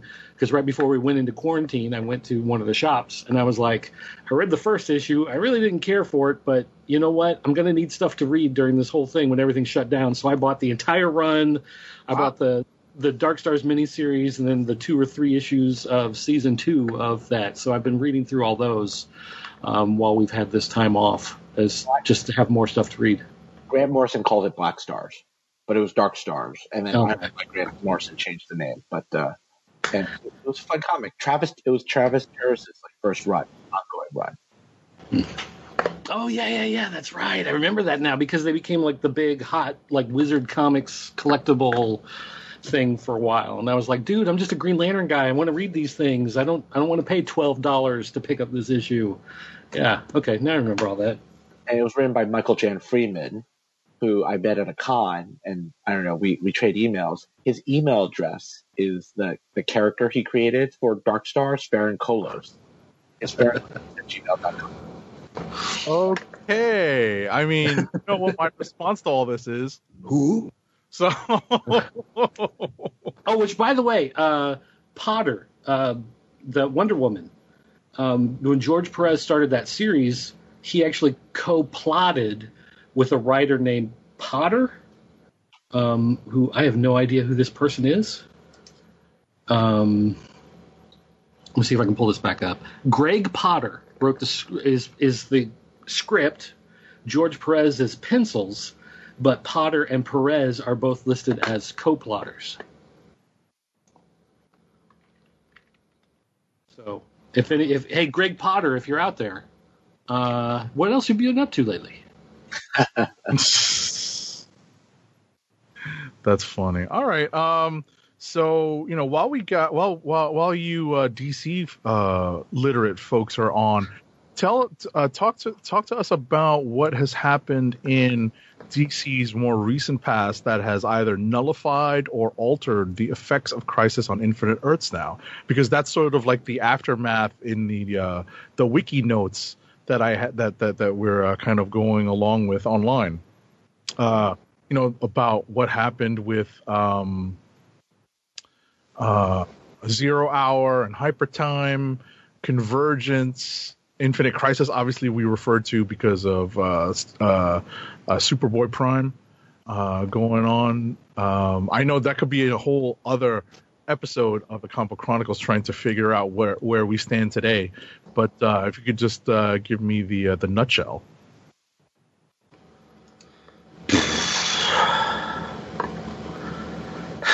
Or is it too much? I, I, I- have a meta. I have a meta answer that that's short, like concise. Sure. I mean, you know, times have changed, and you know, back then they were trying to attract more readers and trying to make it simpler for people to, you know, embrace Superman understand Batman and understand all these titles. It feels like you know now with so many other media outlets, you know, the editorial is just kind of like, look, it embrace the Superman, Batman you want. Here you go. We're gonna have like you you want Batman as a Joker? Here you go. The Batman who laughs, right? So, you know, they've you know embraced the version of, of the character you want. So, I I think it's like better. Matt, you come, you're coming in and out. You may want to uh, adjust your mic or at least your headphones. Okay. So, so can you hear me okay now? It's it's it's like get, it gets like really soft. Yeah, okay now. Oh. How about now? There Yes. we go. Okay, so you know what I'm trying to say is that eh, you know DC is now embracing like enjoy the Superman you want, enjoy the Batman. You like old man Superman, great. You like you know you you like the Huntress in the thigh high boots, great. You know, and, and that's they've gone the opposite direction of what like the original intention was of Crisis was to make it easier to bring people in, but everyone knows who, knows who Superman is. I can I can reach I can go to the bookstore and buy a Superman prose book or, or something like that. So I just think a concise answer is, is we've gone the opposite direction. You know, just enjoy the the Batman, Superman, enjoy the characters you want, enjoy you want. Enjoy, you know, you want to read young adult, young adult, um, uh, Mara, go ahead. Yeah. So the the idea of yeah, I, I I agree uh, with with a lot of what you're saying here because the, the idea of Crisis was they had these characters uh, a long time ago, and then they relaunched the characters and they kind of ignored the old ones, but then they started to kind of bring the old ones back, and then people got kind of confused, and they would pick up an adventure comics and see the Justice Society, but then they could pick up uh, Justice League and see kind of it's like, well, these are some of the same characters, but they're different somehow, and like it didn't really make a lot of sense, and so the idea of Crisis was we're going to streamline everything, we're going to get rid of all these little threads, we're just going to bring everything together, like they had just bought um, the Charlton library of characters, so they were going to bring those in. Um, all this kind of stuff and just just make it all one continuity and make everything work and it was not going to be any problem but then writers kept forgetting and so they would write stories where they would just bring up these things that don't exist anymore and so then they did zero hour and the idea of zero hour is let's clean this back up again. We got to get rid of these little threads. We got to fix these problems again. Um, and then they got to the point where at Infinite Crisis they go, you know, we really miss the multiverse, and a lot of people had fun with that, and it really gave us creativity to go tell other stories and do other stuff, and you really can't do a whole lot with like Uncle Sam uh, and the Freedom Fighters just telling World War II stories, but if they're back on Earth X, we can have the Nazis in modern day and they're still fighting them. You know, they you know, World War II never ended. You know that type of stuff. Like we can tell some more interesting things. So Infinite Crisis brought all that stuff back. So, um, but yeah, now we're we are at that point where between Black Label is one thing. Um, where you, you have a lot of those same characters, and sometimes those tie into continuity, and sometimes they don't. Um, sometimes you have stuff going on in Detective, and you have stuff going on into Batman, and they they don't really tie into each other necessarily, but they somehow both still count. And it's like, well, how does that work? And they go, well, it's comics. It's kind of the same thing that goes on in pro wrestling a lot of times, where it's just like, why would he suddenly turn his back on his friend just because his friend said something to his girlfriend and now they have a big fight? That doesn't make any sense. And you go it's just wrestling. You, you know, it's, yeah it's like that's just what happens. And so it's the same thing now. They're just like it's comics. It's just stuff happens. Um, and you know marvel's take on the other hand had always been they had that rubber band continuity where it was just like well everything that happened happened but it didn't happen as long ago. It happened a little more recently. Um, so it's like captain america you know well he was thawed out but he was thawed out in the 60s well he was thawed out in the 70s well he was thawed out in the 90s so now he was thawed out after 9-11 you know it's like it, it really changes the character when they rubber band that history. So they did their secret wars which kind of reset history and they did the whole crisis thing. And a lot of people are like yeah but i mean it really doesn't matter anymore you know? So uh, and, and also because back then it was much harder to find back issues. There weren't a lot of reprints. You obviously didn't have digital and all that stuff. You didn't have a Barnes and Noble you can walk into with 40 feet of trade paperbacks, and then you can go, hmm, I don't see the one I'm looking for. And they're like, okay, well, we'll order it for you and send it to your house, or you know, going onto Amazon and, and just click, click, click, and three days later it's at your front door. So the idea of of a lot of that continuity and a lot of that history was kind of a problem for some people trying to get in on this stuff. Uh, personally, I liked all that. I liked the continuity. I liked trying to fix the timelines. I thought it was interesting the way all this stuff would happen. They did a storyline in. Um, in, in when John Byrne took over the Superman books, they realized that the Legion of Superheroes had always been inspired by Superboy, but in post Crisis there was no Superboy. Right. But the Legion of Superheroes still had Superboy. So how do you fix that? So he had to come up with this whole pocket universe, and the time trapper like created, uh, like sliced Lore. off a little bit of reality and created this pocket universe to to you know keep things in. So every time they would time travel to the past, he was actually shunting them off to the side. And then they revealed that Time Trapper turned out he was like their greatest villain, but he turned out to be like Cosmic Boy. Um, he became the villain because he needed to be there in order to fix the timeline problems that he knew about because he had been part of Crisis and all of this kind of stuff. And I always thought that was interesting. I always I always liked running into this stuff and being like like like what? That was where? And then you go you dig through the back issues and you pull one out and you're like oh holy crap. Like i never realized like that was a thing and you know they had to fix it and whatever. Like i always thought that was really neat. So i would say that i've kind of lost like I I understand the idea of saying, hey, just do whatever, and if it doesn't if it doesn't match up 100, percent you know, it's it's whatever. It's the story you want to tell, just tell the story. And that's how the movies have always been that way. The cartoon series have always been that way. They never have to link up with each other. They never have to make sense with each other. And that's part of the reason why the whole DC cinematic universe thing failed because when that whole started, that was supposed to be five movies about Superman, like they had three movies about Batman. Th- These are going to be a bunch of movies about Superman, and then suddenly they were like, no, no, no, it's got to tie into Suicide Squad, and it's got to tie into Wonder Woman, and it's got to tie in, and blah blah blah blah blah, and the whole thing just kind of fell apart because they fought too hard to make it all tie together. The movies had always been that way, but for comics, I always liked that because we we collect them, we save them, you know, we go through the boxes. So when something comes up and it's like character as last seen in DC Comics Presents 13 in 1964, and it's like, oh, holy crap! Now I got to go dig this book out and find it you know, for this missing piece of the story to put it together. That was to me was always part of the fun of it, of the collecting and the reading and the buying. But now they've made it, I guess, much more disposable. And I guess that's part of the reason why I'm just not really as enthusiastic about as much of the stuff these days.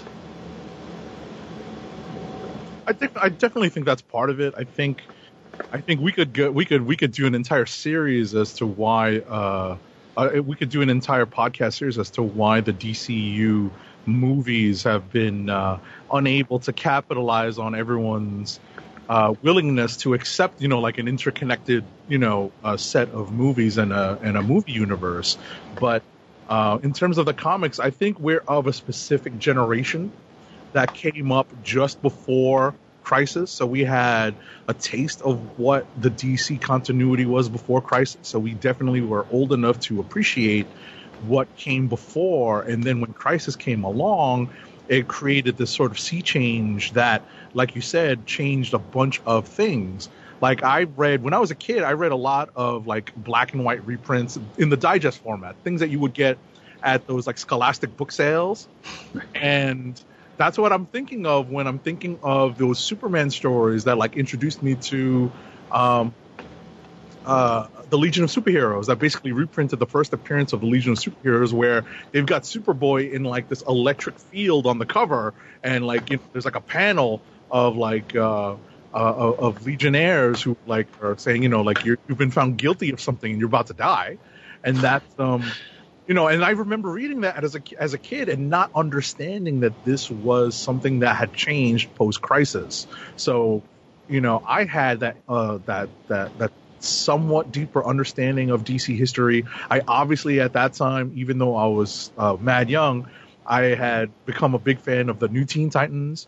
Obviously, I read uh, Justice League because you know we've gone over my um, my rationale uh, when I was a kid. I love team books because you got more bang for your buck. You got all these heroes under one title for the price of a comic because if your if your uh, if your dad or your mom or whoever it was that you had convinced to take you to the newsstand was going to let you pick some stuff off the rack, you needed to make that sixty cents count. So you know if you got two dollars, that meant two books or three books, depending on if it was sixty or seventy five cents or a dollar each, and um, and and candy to boot. You always had to get something um, in addition to your comics. So uh, you know, I can just remember going through the calculus, and I remember seeing Avengers, of course, New Teen Titans. I still remember some of the, the covers I pulled, and Justice League. You got these really big team books that had all these heroes under the under the banner, and they were you know uh, big for me. So that's where my DC history came from. So you know, just not to belabor the point, but we at least had some so we had more than dipped our toes into DC history prior to Crisis, and you know we see how that changed. So I guess we we developed an appreciation for what came before without being the folks who are just like ah it's too confusing, screw it, I'm gonna give up, I'm not gonna uh, uh, even try to understand what's going on. Well, that's like one of the arguments that I, I've heard so much in the last, like, say, 10 years um, that I've never bought into is they go, oh, we got to keep relaunching these books with number ones because no one wants to pick up a number 30. No one wants to pick up a, a, a 107, you know, whatever. But it's like, I, I don't know. It's, I remember being in like KB toy stores and seeing like, uh, you know, Batman 409 and just being like, "Oh, cool, Batman." You know, the fact that it was 409 didn't mean anything. You know, it's like I. oh, I haven't read one through 408. Am I going to be able to understand this? No, you know, you don't think that. You're just like, oh, okay, well, here's this one. I'm going to pick it up. You know, it's it's. I- I just don't buy into that argument that you have to relaunch everything with a new number one. You know, every 12 months, every 18 months, because then it just it becomes difficult. I was actually having a conversation with my son the other day, and he was like, he was like, I want to read that one Guardians of the Galaxy series, but I can't remember which one it was. And he was trying to explain it to me, and I was like, yeah, okay, I remember that one. Yeah, I don't know when that was either. It's like, well, let's look up Guardians of the Galaxy number one. Nope, that's no help at all. You know. It's like there's there's so many different places where it starts with a new number one, and it's like trying to go back and find that you know particular series. It's just like after a while, it's like oh my gosh, we're gonna have to do a lot of more googling besides trying to look at number ones and figuring out which one it is. I mean, part of it, I would just add, hold that thought, Matt. I was just going to add that, you know, obviously, I think part of it comes from the speculator market, where everyone's looking for that number one and they're looking to launch something with the most uh, eyeballs on it. So there's the marketing aspect too. So it's a, it's, I, I think that those are like two main factors in the, the obsession with launching stuff with a number one. Go ahead, Matt. Okay, so I, I was reading this uh, older creator, and were saying was if you started a new series, and this is kind of back in the 70s and, and 80s, like um, people wanted a high number, right? They wanted the 409, right? They didn't want issue number one or two because they wanted something part of a longer continuity, and it was harder to do limited series back then, which is why you don't see a lot of limited series back in those days. Um, but uh, I thought it was an interesting footnote, right? Because now, you know, obviously editorial wants to do new issue, and it, I feel your pain on.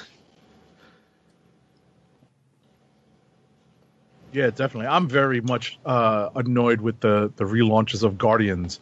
Um, you know, I don't know why they feel like they need to relaunch that. They can definitely just uh, uh, keep the ball rolling when the creative teams change. It's it's very that particular uh, uh, book series of books that you mentioned. Uh, Dirt is very frustrating in my eyes. So I definitely feel where your uh, your uh, your son is coming from. I would uh, uh, at this time recommend um, Marvel Unlimited as a new convert because um, they are all on there. At least that particular series. Yeah, we've got Marvel Unlimited. Yeah. So So you it's one of those things. I've got the Marvel Unlimited, I've got the Comixology Unlimited, and I've got the you know Amazon, whatever part of their Amazon Prime library, whatever they call that. They've got a bunch of comics on there too. So, Well, um, but that that's proven to me invaluable during quarantine. So, um, you know, I, that's, I also have a wall of short boxes on the other side of this camera that makes this corner of the living room into my office because it cuts off the rest of the room by having all of these boxes stacked up here. So, uh, one way or another, I can I can find what I'm looking for. The the problem is when you look up, well, it's a Guardians of the Galaxy number one. How many could there be? You know, and then you do the search, and it's like, okay, well, yeah, there's a lot. Yeah. Right. All right. So if there be nothing else, uh, let us wrap back around to com- uh, Crisis on Infinite Earths and and and uh, end this up uh, with any final thoughts on the series or clicks a week, whatever.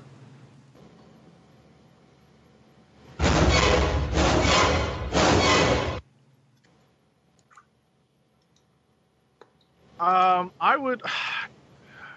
I'm still having trouble digesting issue 12 because I did not get to finish reading it. Um, it seems a little on the anticlimactic side. I think the two strongest issues are seven and probably 10. You know, eight with the flat with the depth of the flash is is okay. Um, but i had already kind of picked through it because of uh, trying to figure out the the pseudoscience or you know just what the reasoning for it uh, was at the time. But uh, definitely i think seven with the death of supergirl and 10 being the the issue where everyone kind of gets together and uncle sam makes his little pledge to uh, to get everyone going in the in the, the right direction, and uh, you know the Spectre basically laying the smackdown um, on the anti. Okay. Yeah, I think I'm just gonna go ahead and go with seven because I mean the the whole issue was just you know like I you you got the exposition you know going into it. It's like all right, they got past that for it. Now let's get to the action, and then everything started popping off, and then of course you know. It, the, the sad part about it was Supergirl died, but she went out, you know, she went out like a hero, like, said- like I said earlier, like that was said earlier. So, Yeah. uh, so it was a great issue just for that, and it it just weirdly overshadows Flash dying for a couple of different reasons because of the way it happened, and then it was, and then because like knowing, like okay, you hear later on, not not reading this, you know, just reading this for the first time earlier, and like, well, you know, the Flash died, and you know that happened. Uh, I guess wait, this is this is the first time he died. Didn't he did he bury that again, something like that? But and it's like okay, well, the way he died in here was just kind of like yeah, he just poof, he just he did his thing, yeah, but it was like in relation to the way Supergirl died, it's like eh, a little less, a little less of an impact. Yeah, seven for me is is definitely this is one of those watershed books where it's like, holy crap, they they do this like like the characters actually die like for real like what like I couldn't believe it and also for years I used to collect every time they would do uh, uh, an, an homage to this cover or a parody of this cover. You know, anybody would do. I remember there was a Mighty Mouse where they did a Crisis on Infinite Earths, and they had uh, Mighty Mouse holding a, another dead Mighty Mouse, and and uh, you, you know that was one that went into my collection. And I remember there was uh, another Superman book where um, one of the monsters from Star Labs who had become a hero, he dies, and so they did a another homage to this cover. And I remember um, having that one. I mean, th- th- probably I probably have a dozen um, parodies and homages to this cover in, in my boxes, you know, in my collection. Um, this is just one of those things, like, you know, when you talk about Crisis, like this is the image that comes to mind when I think of Crisis is this cover right here. Like this is just so iconic uh, for me, and so uh, yeah, this is definitely the issue that I gravitate towards. Yep. Matt, That's Uh, gone. Yeah, he might have stepped away. No, Oh, he's there. He's on he's mute. there, but yeah. uh, yeah, he probably stepped away. So we can, you know, like when he gets back, we might uh, ask him uh, what his click of the week is. So, uh, all right, Dirt. Um, you know, thanks for thanks for that. I pre- I definitely appreciate you and Matt's. Uh, you know, Roddy. I I don't want to speak for Roddy, but I definitely appreciate um, having. Uh, your historical perspective on this because uh, this has been very informative and um, I was kind of cramming issue 12 in under uh, before the the show started. I didn't quite finish, so I found it ironic that I was the one recapping issue 12. So uh, you know, uh, I still have to kind of digest what happens in the issue, but you know, having gone through the cliff notes, you know, I see how you know we kind of springboard into what is the post-crisis continuity with Wonder Woman, with uh, um, the Flash, and with um, you know because Batman wasn't really touched. Superman was sort of touched because they dealt with his history.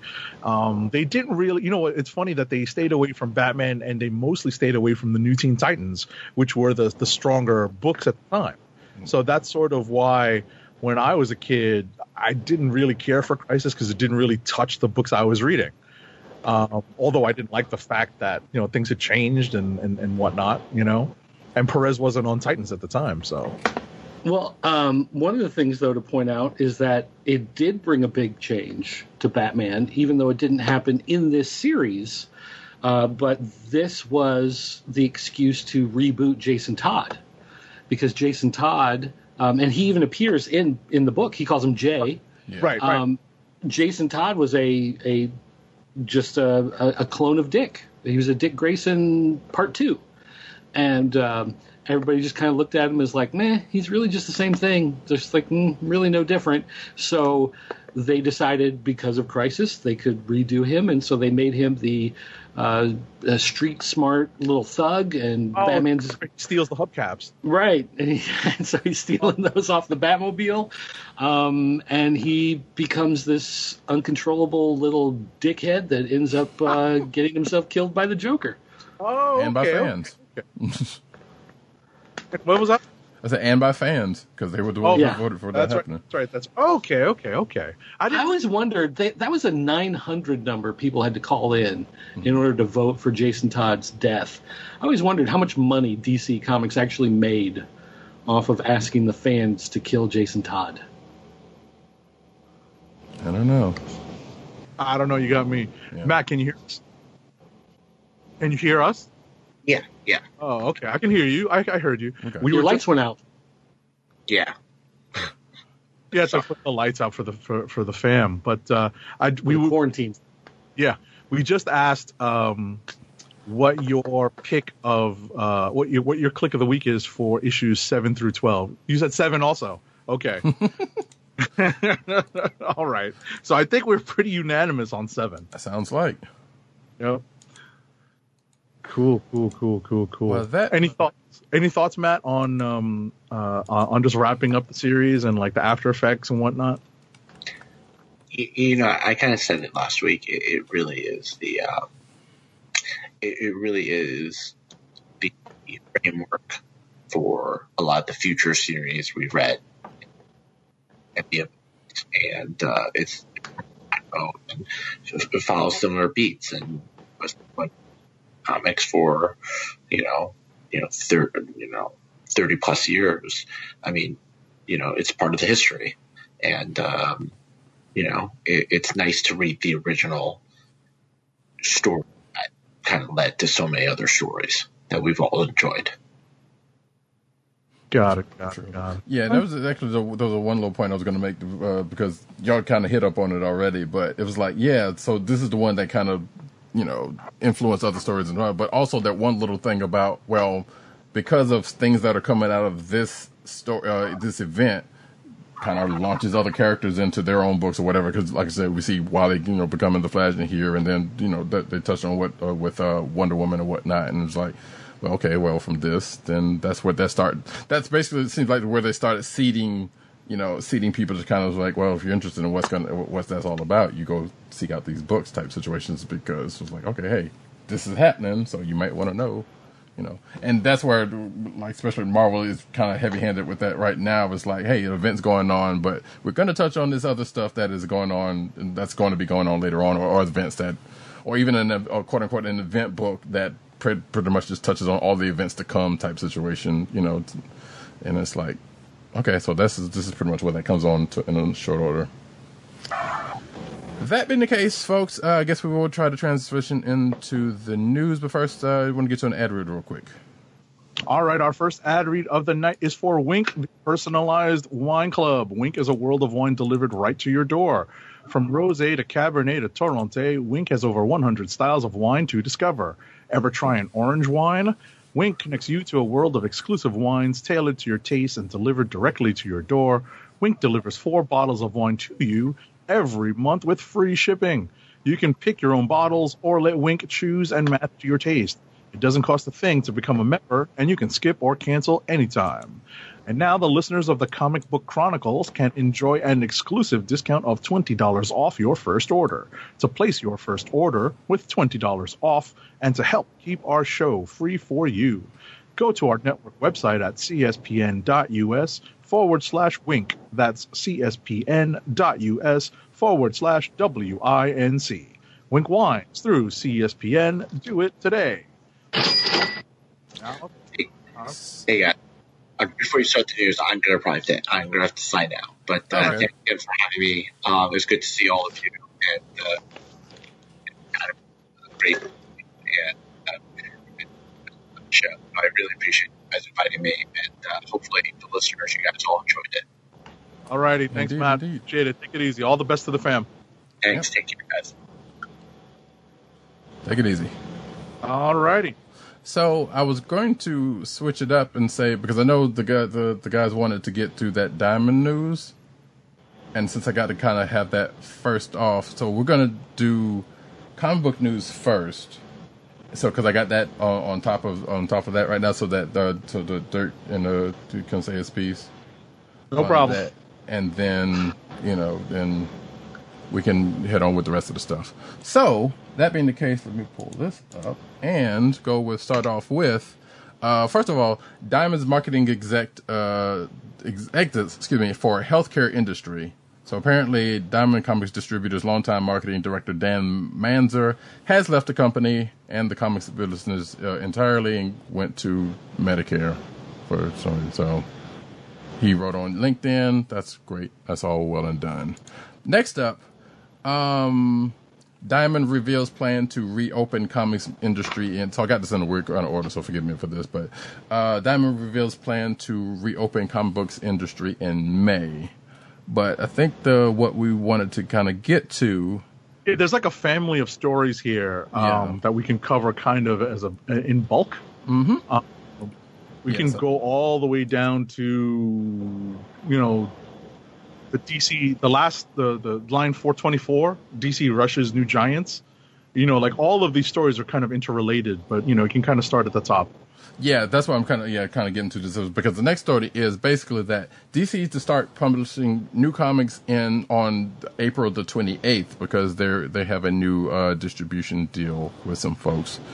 Um, and uh, there's a, the story after that is, ta- is from Newsarama that is talking about, um, you know, basically what their what their plan is with DC's new plan. So it's called uh, instant, inside DC's new print distribution plan and the new distribution distributors involved. We come to find out that is uh, uh, Midtown Comics and um, Lunar Distribution. DCBS. DCBS, yes. And let me see. Keep going to initial retailer and retailer reaction to DC's distribution plan is mixed, to say the least. Um, and also DC enlists new distributors to ship comics. Diamond responds. So this is Diamond's, you know, response to what DC is doing with that. Uh, Diamond also refused that DC DC's notice to retailers about canceled orders. States that they are still a DC distributor. Um, and well, this is kind of more comic stuff, but I mean more comics focused stuff. But we can kind of stop right there and talk about that whole deal with um with what DC's doing and and uh, and the, reaction to it. That says it all. Yeah. Um, you know, I I know I know uh, PCN underscore dirt and Roddy Cat will appreciate the fact that often my heaviest sighs state multitudes when I do them, so I can sort of see where dirt is going. But I think he has more to say. Um, yeah. So the first thing that comes to mind is like, hey, I would love to be reading some new comics right now. I mean, I would, I would love if the industry was able to keep going.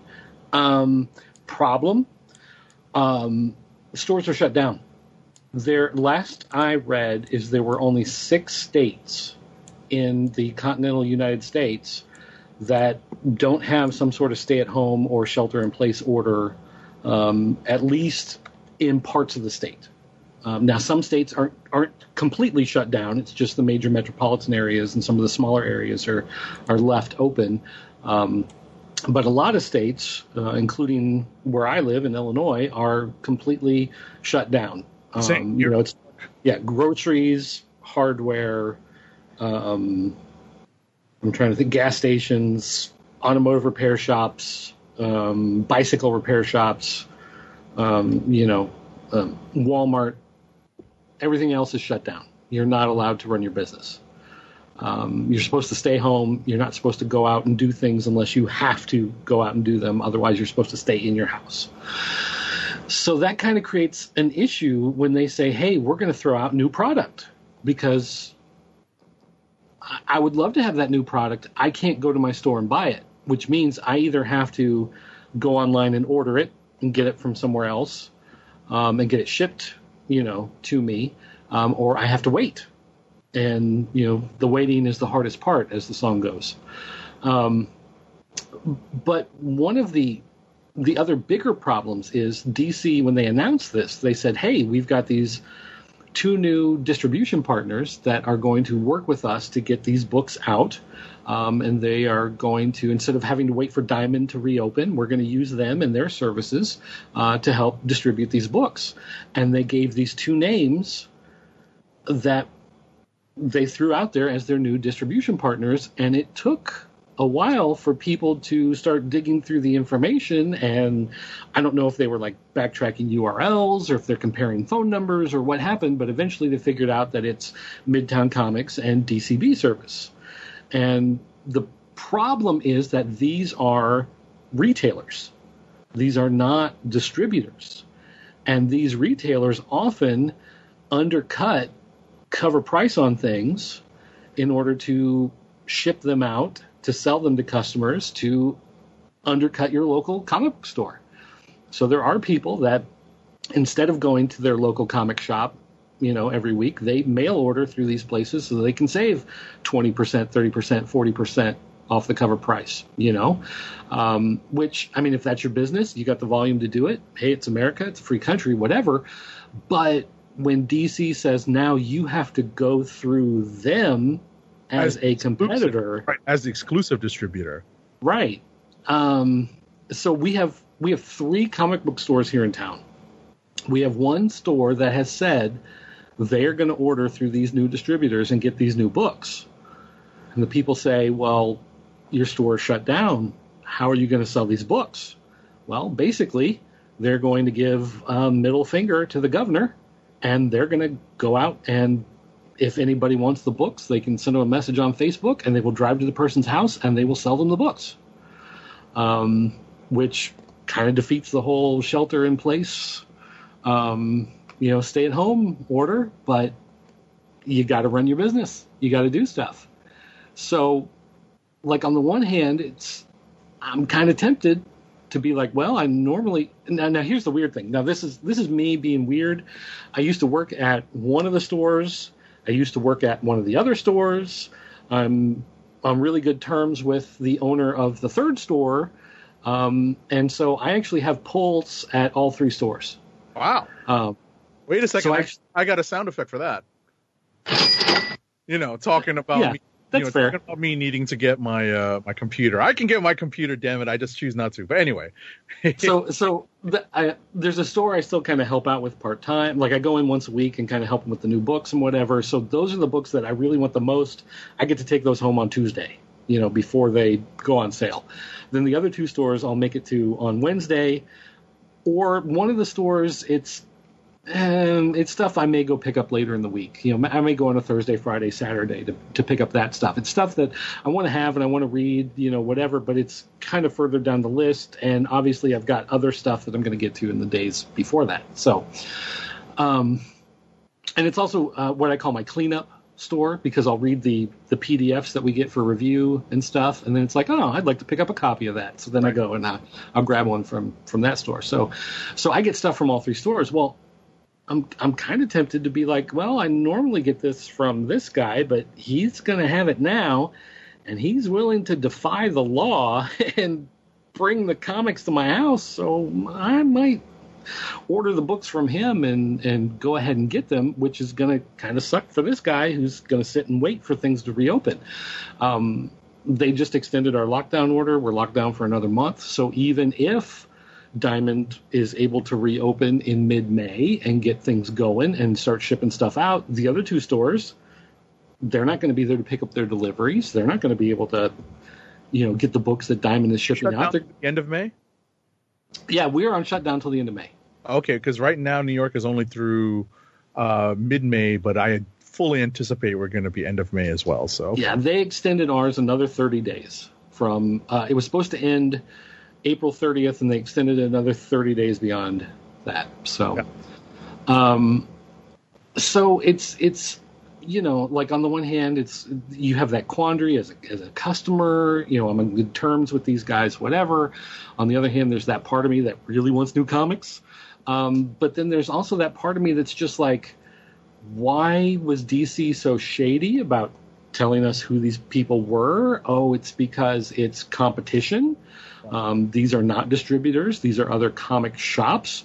What's going to happen when, like, say, Batman 92 finally comes out, hot book, uh, massive quantities. They start opening boxes.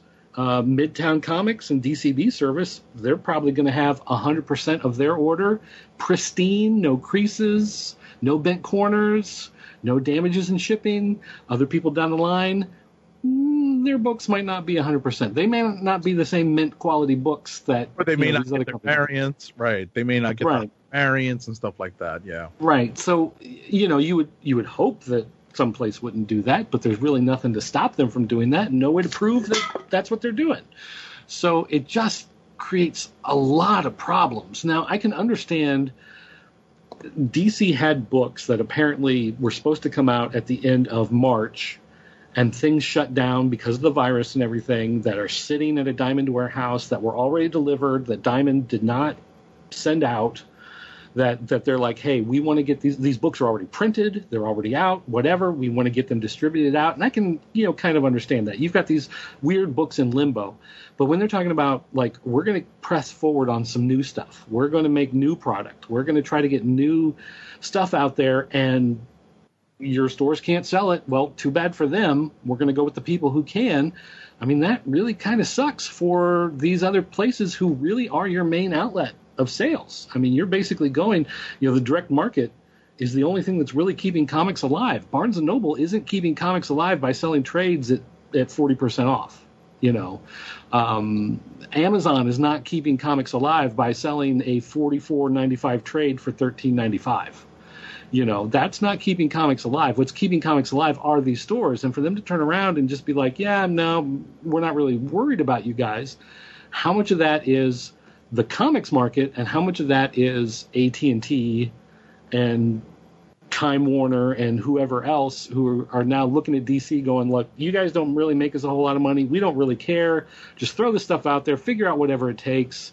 Just make this stuff go. And if you can't do that, then, you know, whatever, maybe we're going to shut you down or whatever, which we've been hearing rumors about, you know, for the last year and a half. That That's possible, but it's really just a bad situation altogether. And it's one of those things where you look at comics and, you know, comics comic sales keep going down. Two years ago, they would not count Kickstarter and Indiegogo products as part of the sales. Then they started doing that. Why? Because people are doing Kickstarter projects and they're getting half a million dollars and they're going, okay, well, now we need to start counting this in as comic sales. So now Kickstarter stuff is is figuring in on those sales and they can go, well, look, sales are up 18%, but they're not really up 18% because these are books selling at $20 a piece for what would be a $5 book because it's going through this weird crowdfunding, you know, whatever. That's not really a healthy comic market. Um, you know, that's a whole bunch of other issues going on with all of that stuff. But for the actual comic market itself, it's not really doing well. It's turning into vinyl. And there are certainly places you can go and you can find vinyl shops. You know, you can. We've got uh, two places here in town you can buy vinyl records. You know, so it's obviously not something that has gone away completely. But if you look at the vinyl sales versus the rest of music sales, or versus movies, or versus really anything else, they're not a huge part of the market. So I'm looking at what DC's doing and the way that they're just kind of screwing over a lot of these shops. And, you know, it's not my shop necessarily that I'm worried about. It's not my three here in town that I'm necessarily worried about. But there are a lot of shops in a lot of places that don't make a lot of money. And they're just open because they love comics. They don't, you know, turn a huge profit. They try to make just enough money to stay in business. And this whole nightmare disaster scenario of this virus has made it tough for everybody to stay in business. Great. That's fine. Now is not the time to stick a thumb in their eye and tell them, hey, um, if you want to defy the order and pay a $500 fine for being open when you're supposed to be closed, um, then, you know, here's some product. Please go sell it. You know, this is not really the time to be doing that type of stuff, but yet this is the time where we find ourselves. So it's really just a bad situation in every way you look at it um, from DC because it's a bad situation already and they've just kind of piled on and made it worse instead of just taking a step back and like hey we're going to wait for this thing to play out like pretty much everyone else has done so not too happy with dc right now i'll put it that way You're on mute. All right. Yeah, I guess I just noticed that. Um, so yeah, so here's where I have kind of have a, an issue with that, and, and I'm not saying I wouldn't as well versed, and I don't have you know the the, the comic connection to it, but I have talked to a couple of people here. Like one, even if DC hadn't done this thing and Diamond's over here saying, "Well, we're about to open back up, and, and places are still under order." That's not. Isn't that not fair to say? That's basically saying that okay, these places would still do that anyway, defy the order because Diamond's trying to open back up and send stuff to stores, so they could Except technically the still do that. Diamonds is still contingent on the state opening back up. Like they're saying, well, we think mid-May.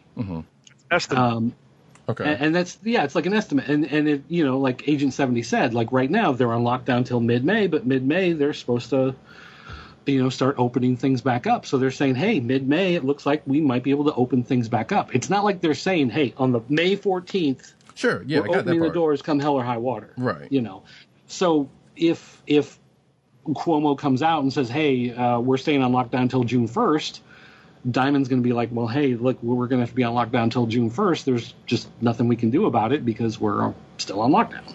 Sure. Um, and I, I don't feel, I feel like this is probably a question for another time in another place because, you know, it's starting to get late. But so, and, and I have talked to a couple of the stores here, and, and I know they've had issues with Diamond for one reason or another here. And the fact that Diamond has this whole monopoly on the industry anywhere is feels okay. Yeah, it's good for one thing because it's all coming through one place. But at the same time, it's like, well, if they're they're holding the keys to everything, then that feels like that's a problem that needs to change. Now, granted, they they what's going on now has nothing to do with them because you know we we, we- we have a, a bigger issue going on. But it feels, you know, but and, oh, and hold I on, mentioned- hold on, my headphone. I forgot. I forgot to charge them before I got.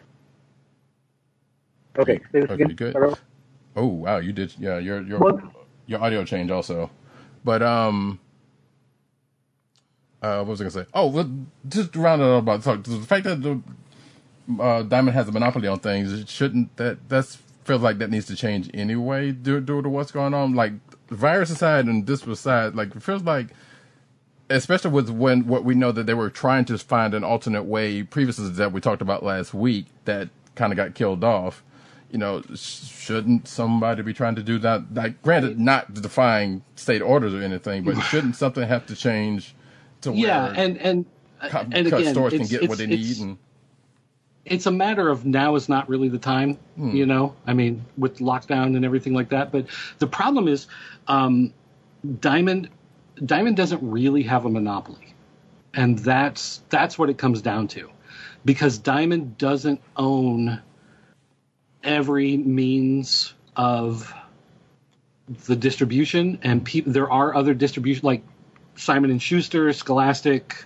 Um, they all have means of, of uh, distribution for getting books out there. Um, Diamond signs exclusive contracts with particular publishers for direct market, but those publishers can also do direct mail to customers on their own. So, for instance, Marvel sells directly to customers through Midtown Comics. Right. So if you you can contact uh, Marvel and say I want to buy these books, they will say, "Hey, we'll sell them to you," and then they hand you off to Midtown, and Midtown will ship them to you. Um, and if you want 500 copies of something, they will do that through Midtown Comics. So they don't really have a monopoly in that sense. So as far as monopolies go, it technically doesn't fall under that umbrella. I'm sure Agent 70 understands the monopoly laws a lot better than I. Than Right. I mean, in the I can get. Right, exactly. Just you know, just to, uh, to hold on to that thought, I was about to say, in the strictest sense, it's it's a monopoly in the strictest in the strictest sense that your comic book store is going to have problems getting their direct comic deliveries from any source other than Diamond. You know, but you know, but but PCN underscore Dirt brings up a a valid point in that right there are other ways for individuals to get their comics without having to go through someone who's being supplied by Diamond. Right, and and I think technically, a, a lot of the places they have signed exclusive contracts with Diamond just because there's nobody else out there. So it's like, hey, sign an exclusive contract. It's like, well, okay, because it's not like they're going to Heroes World or Capital City. Like you know, you know, the places are out of business. If another distributor for floppies were to come along and try to sell these comics, um, then a lot of these publishers would be like, okay, we're not renewing that exclusive contract, right? So, in that sense, there there's no real monopoly there. But one of the retailers here in town, the one of the guys who opens another shop, um, I was talking to him the other day, and he was like, he was like, I like Diamond. He goes, I like having one catalog. He goes, I remember the days of having three different catalogs of having to go through and order books. And they're due at different times. They're due in different windows. The final order cutoffs are at different times. Your um, uh, amounts that you pay, your discounts are different. The shipping is different. Some would arrive on different days. I mean, it was just, you know, kind of a, a nightmare. Diamond really did a good job of streamlining everything, um, bringing it all under one roof, which, yeah, there are problems that are kind of associated with that. But then at the same time, there's a lot of great things that come with that, where you just have the one book, you pick the stuff, you send it in, you know exactly what you're getting, when you're getting it, what your discounts are. Um, everything's already, you know, compiled and, and uh, calculated and ready to go. So he's like, he's like, there's no way I'm touching any of these other distributors. I'm ordering my stuff through Diamond because I don't want to go back to those days of messing with all these different distributors. The other guy at the other store is just like, I'm going to get comics where I can get comics, Mm-hmm. and I'm going to sell them wherever I can sell them. And if they try to arrest me or fine me or whatever, then we'll just see how strong the Constitution is, and we'll, you know, fight some of this stuff and see, he's see what happens. I was about to say he's trying to just stay afloat during Right. during these uh, quarantine days too. That's also something that is, you know, the economic stressors are so strong at this point. I have to tell you that I don't know if Roddy Cat put this story into the news, but I can tell you that one of the biggest comic book stores here in New York City, Forbidden Planet, it's a storied store, set up a GoFundMe to help defray the cost of being in quarantine. You know, Well, they're they're basically Uh, the second biggest comic book store in Manhattan. That's what I was going to add. Yeah, well, and they used to have satellite stores, but I think a lot of those have shriveled up over the past few years. No, that was But, um, that was Hanley's actually. So Oh, okay. yeah, Jim Hanley's Universe had satellite stores, but they shriveled into just um, the main Jim Hanley's that's on Staten Island, it's a small store, and JHU, which is run by it's like it's essentially an acronym for Jim Hanley's Universe, um, but it's run by former Hanley's employees, and they have a a smaller store. It's still a good store, but it's a smaller store in Manhattan on the east side. So, um, but in terms of obviously Midtown's the big boy on the block, and they have so much capital that they Right. can still keep their three stores, you know, intact. But when something like Forbidden Planet, like Forbidden Planet is the comic book store that I grew up going to in high school. Like it was close to the pool hall.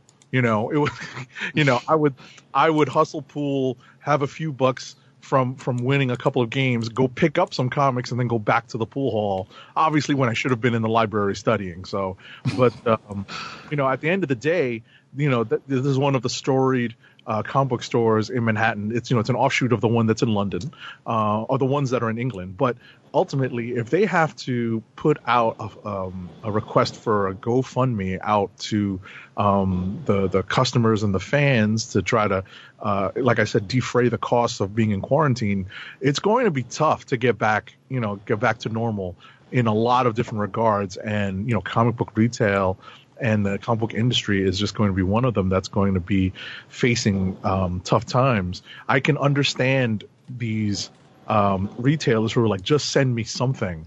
You know, there's been some push to have comic Yeah. book retailers, you know, try to um, entice people into buying what is always, you know, sarcastically, lovingly referred to as backstock um, you know, stuff that's in the bins, stuff that's on the shelves, that's just kind of sitting there, um, and to try to get people to buy those, you know, they, they still have product to sell. They just don't have new product, and unfortunately, new product is what drives the comic book business. Well, and there's a lot of things. Well, well first of all, I just want to add um, I have read several stories of stores that have closed since the virus. They're in areas that were not in, in quarantine shutdown. They've tried to remain open. They just couldn't, um, you know, because of the economics of everything going on. So they've shut their doors. Uh, they, I don't, I don't know what went on with you know small business loans and all that kind of stuff. Um, but um, there, people floated different ideas. They said, "Hey, you know, uh, we could quickly, like real quickly, get a bunch of writers and artists, have everybody do a bunch of, uh, you know, black and white books, put them on newsprint, Um, you know, ship them out to the places that are open, mail order them out. They're they're going to be kind of funky, funny little stuff. Like you could do um, a bunch of eight page Batman black and white stories, Right. Um, just to have some product to put stuff out there where it's it's going to be cheap, it's going to be temporary, and then when things get flowing again, you can reprint it like the quarantine book you know, of this stuff and have it reprinted on nice paper. You know, maybe some of it's colored, maybe some of it has professional lettering, whatever. But there are there are different ideas that people floated around for different things that you could do to, you know, kind of keep things going without it being like, you know, just a big middle finger to a bunch of these retailers where it's just like, eh, well, you can't run your store. Well, too bad. You know, we're just going to go with everybody else and uh, you're just going to shut down and go out of business and too bad, you know. Um, so There's no, the problem is there's no winning formula. There's no great way to solve everything. You know, there's a lot of writers and artists that are just, I want to make stuff. And it's like, well, you can make stuff. Like open a, uh, Indiegogo, you know, start a project to do something, you know, have people throw money on it. That's- Open a Patreon and, and people can pay, you know, $5 a week and you give them, you know, three or four pages of an ongoing comic. Like there's stuff that you can do to kind of keep things churning, keep things going and, and feed people out there without going to this group and just saying we're cutting you out. Screw you you know whatever in this you know tough time. So i mean that's i think that's really what it comes down to. It's like how are you treating these people who are really like the front line mm-hmm. of who's selling this stuff out there because if, if all the comic shops or if, if half the comic shops in the us close i mean that's that kills the industry Yeah. Like, it- that won't be enough to to keep things going. And like I said, you know, Barnes and Noble selling trades and Amazon selling trades at massive discounts, that's not going to keep the comic industry going.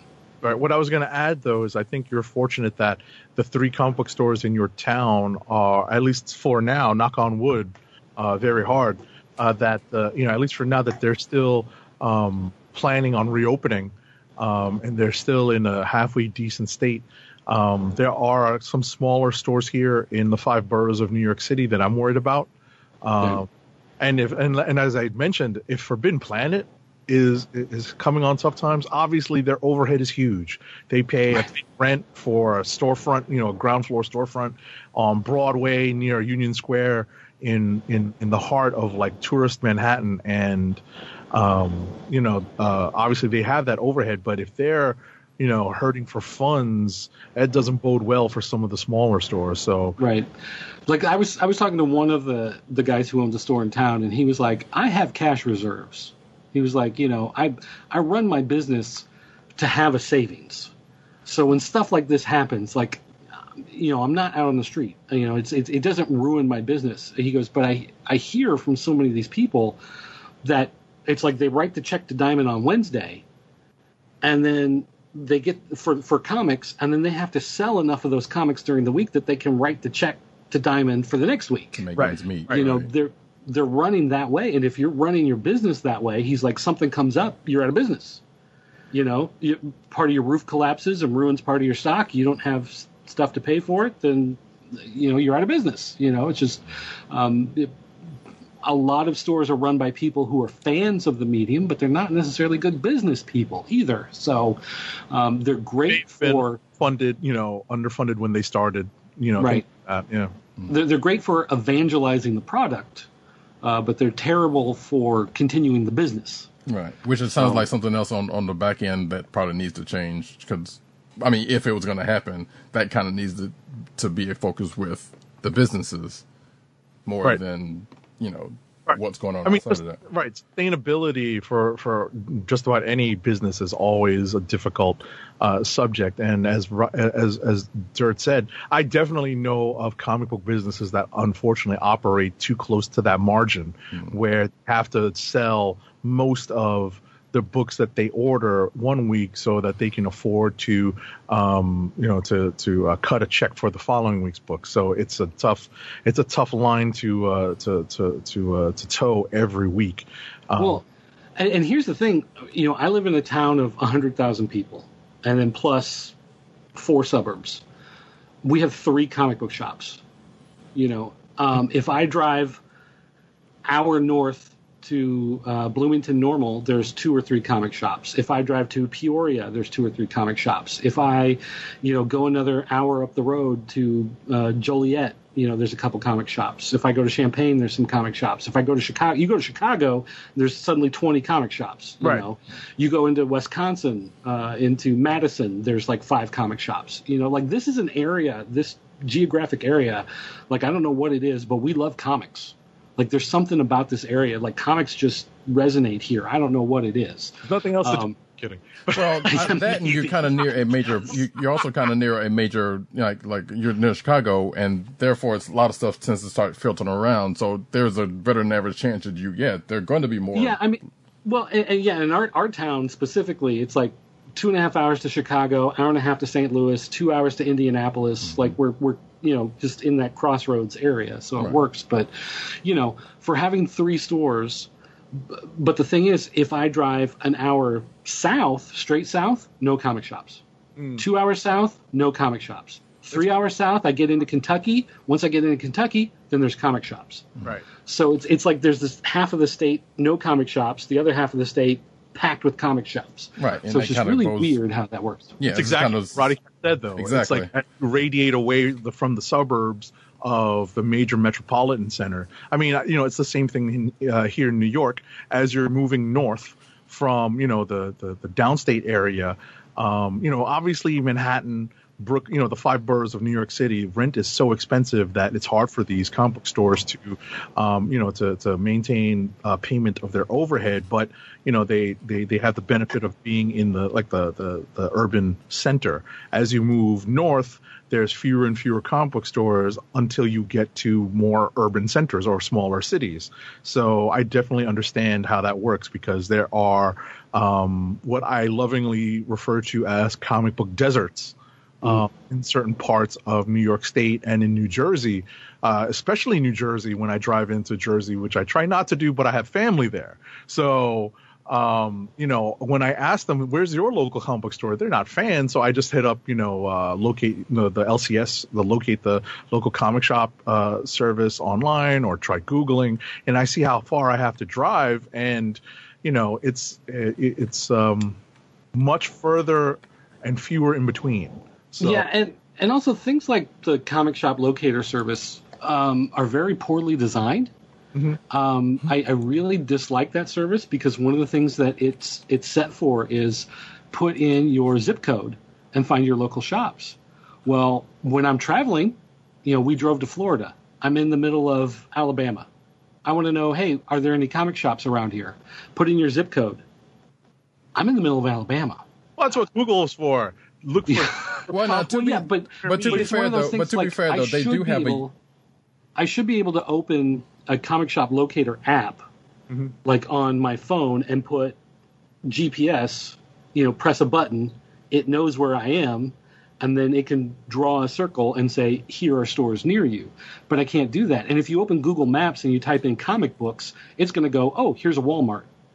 It's Really? That's not what I'm looking for. Yeah, because I mean, I, matter of fact, I just did just that. So one thing, two, two things. So, um, Comic Shop Locator does have a use my location function on it. I don't know how well it works, but it but there is one. It may not come up on mobile then. I don't know. Yeah, yeah, that yeah, so- and they do have the app. So I bet, like you said, they might not come up on mobile. Who knew? Who even knows? But I would imagine at this point they probably should have. But um, at at this point, so here's where I am. I'm in the I am in the state capital of my of the state, Columbia, South Carolina. There are two stores here because one of the more one of the stores that's been around for years and years uh, for decades had closed down like late last year or early last year or something like that. So there's two stores. The one I usually go to, and this other store that is a, a hybrid record store and slash uh, comic book shop. And obviously, you know, they reverse it because they got Funko Pops and stuff like that. But nevertheless, those are the two open shops in my spot. Now I'm in the middle of the state, and the state, the the the, the nearest big cities here are um, Charlotte, Charleston, Greensboro, Spartanburg, uh, Greensboro, Spartanburg, at the edges of the of the um, of the state. Um, someone would say Augusta, but that's whatever. That's not even us. Um, in between all of that, like I just pulled up, find my location, and I use the thing, and there's like those three just shows. Actually, it says another one's on here, but I don't don't that show is actually open or not. and that's kind of what you were saying about the desert type situation. It's like there's only two here. As you go farther out, like if you go to like Orangeburg or wherever else, like I don't even know, I don't remember there being any comic book stores there at the time that I was going there frequently, and that's only like an hour away from here, or even certain places. So in places like this, you don't have a whole lot of options, and of course you have other places like Second and Charles, but that's not ideal, or you know for for whatever the case may be. But you have that, and you have the Barnes and Nobles, and that's pretty much what you got in this town and probably Yeah, surrounding I- areas. I, I think the comic shop locator having to use my location is fairly new because when we drove down to Florida, I tried using it and it was completely worthless. It probably is, And then yeah. there's, you also don't have the ability, like if I say I'm going to Indianapolis, I can't click on Indianapolis and say search here.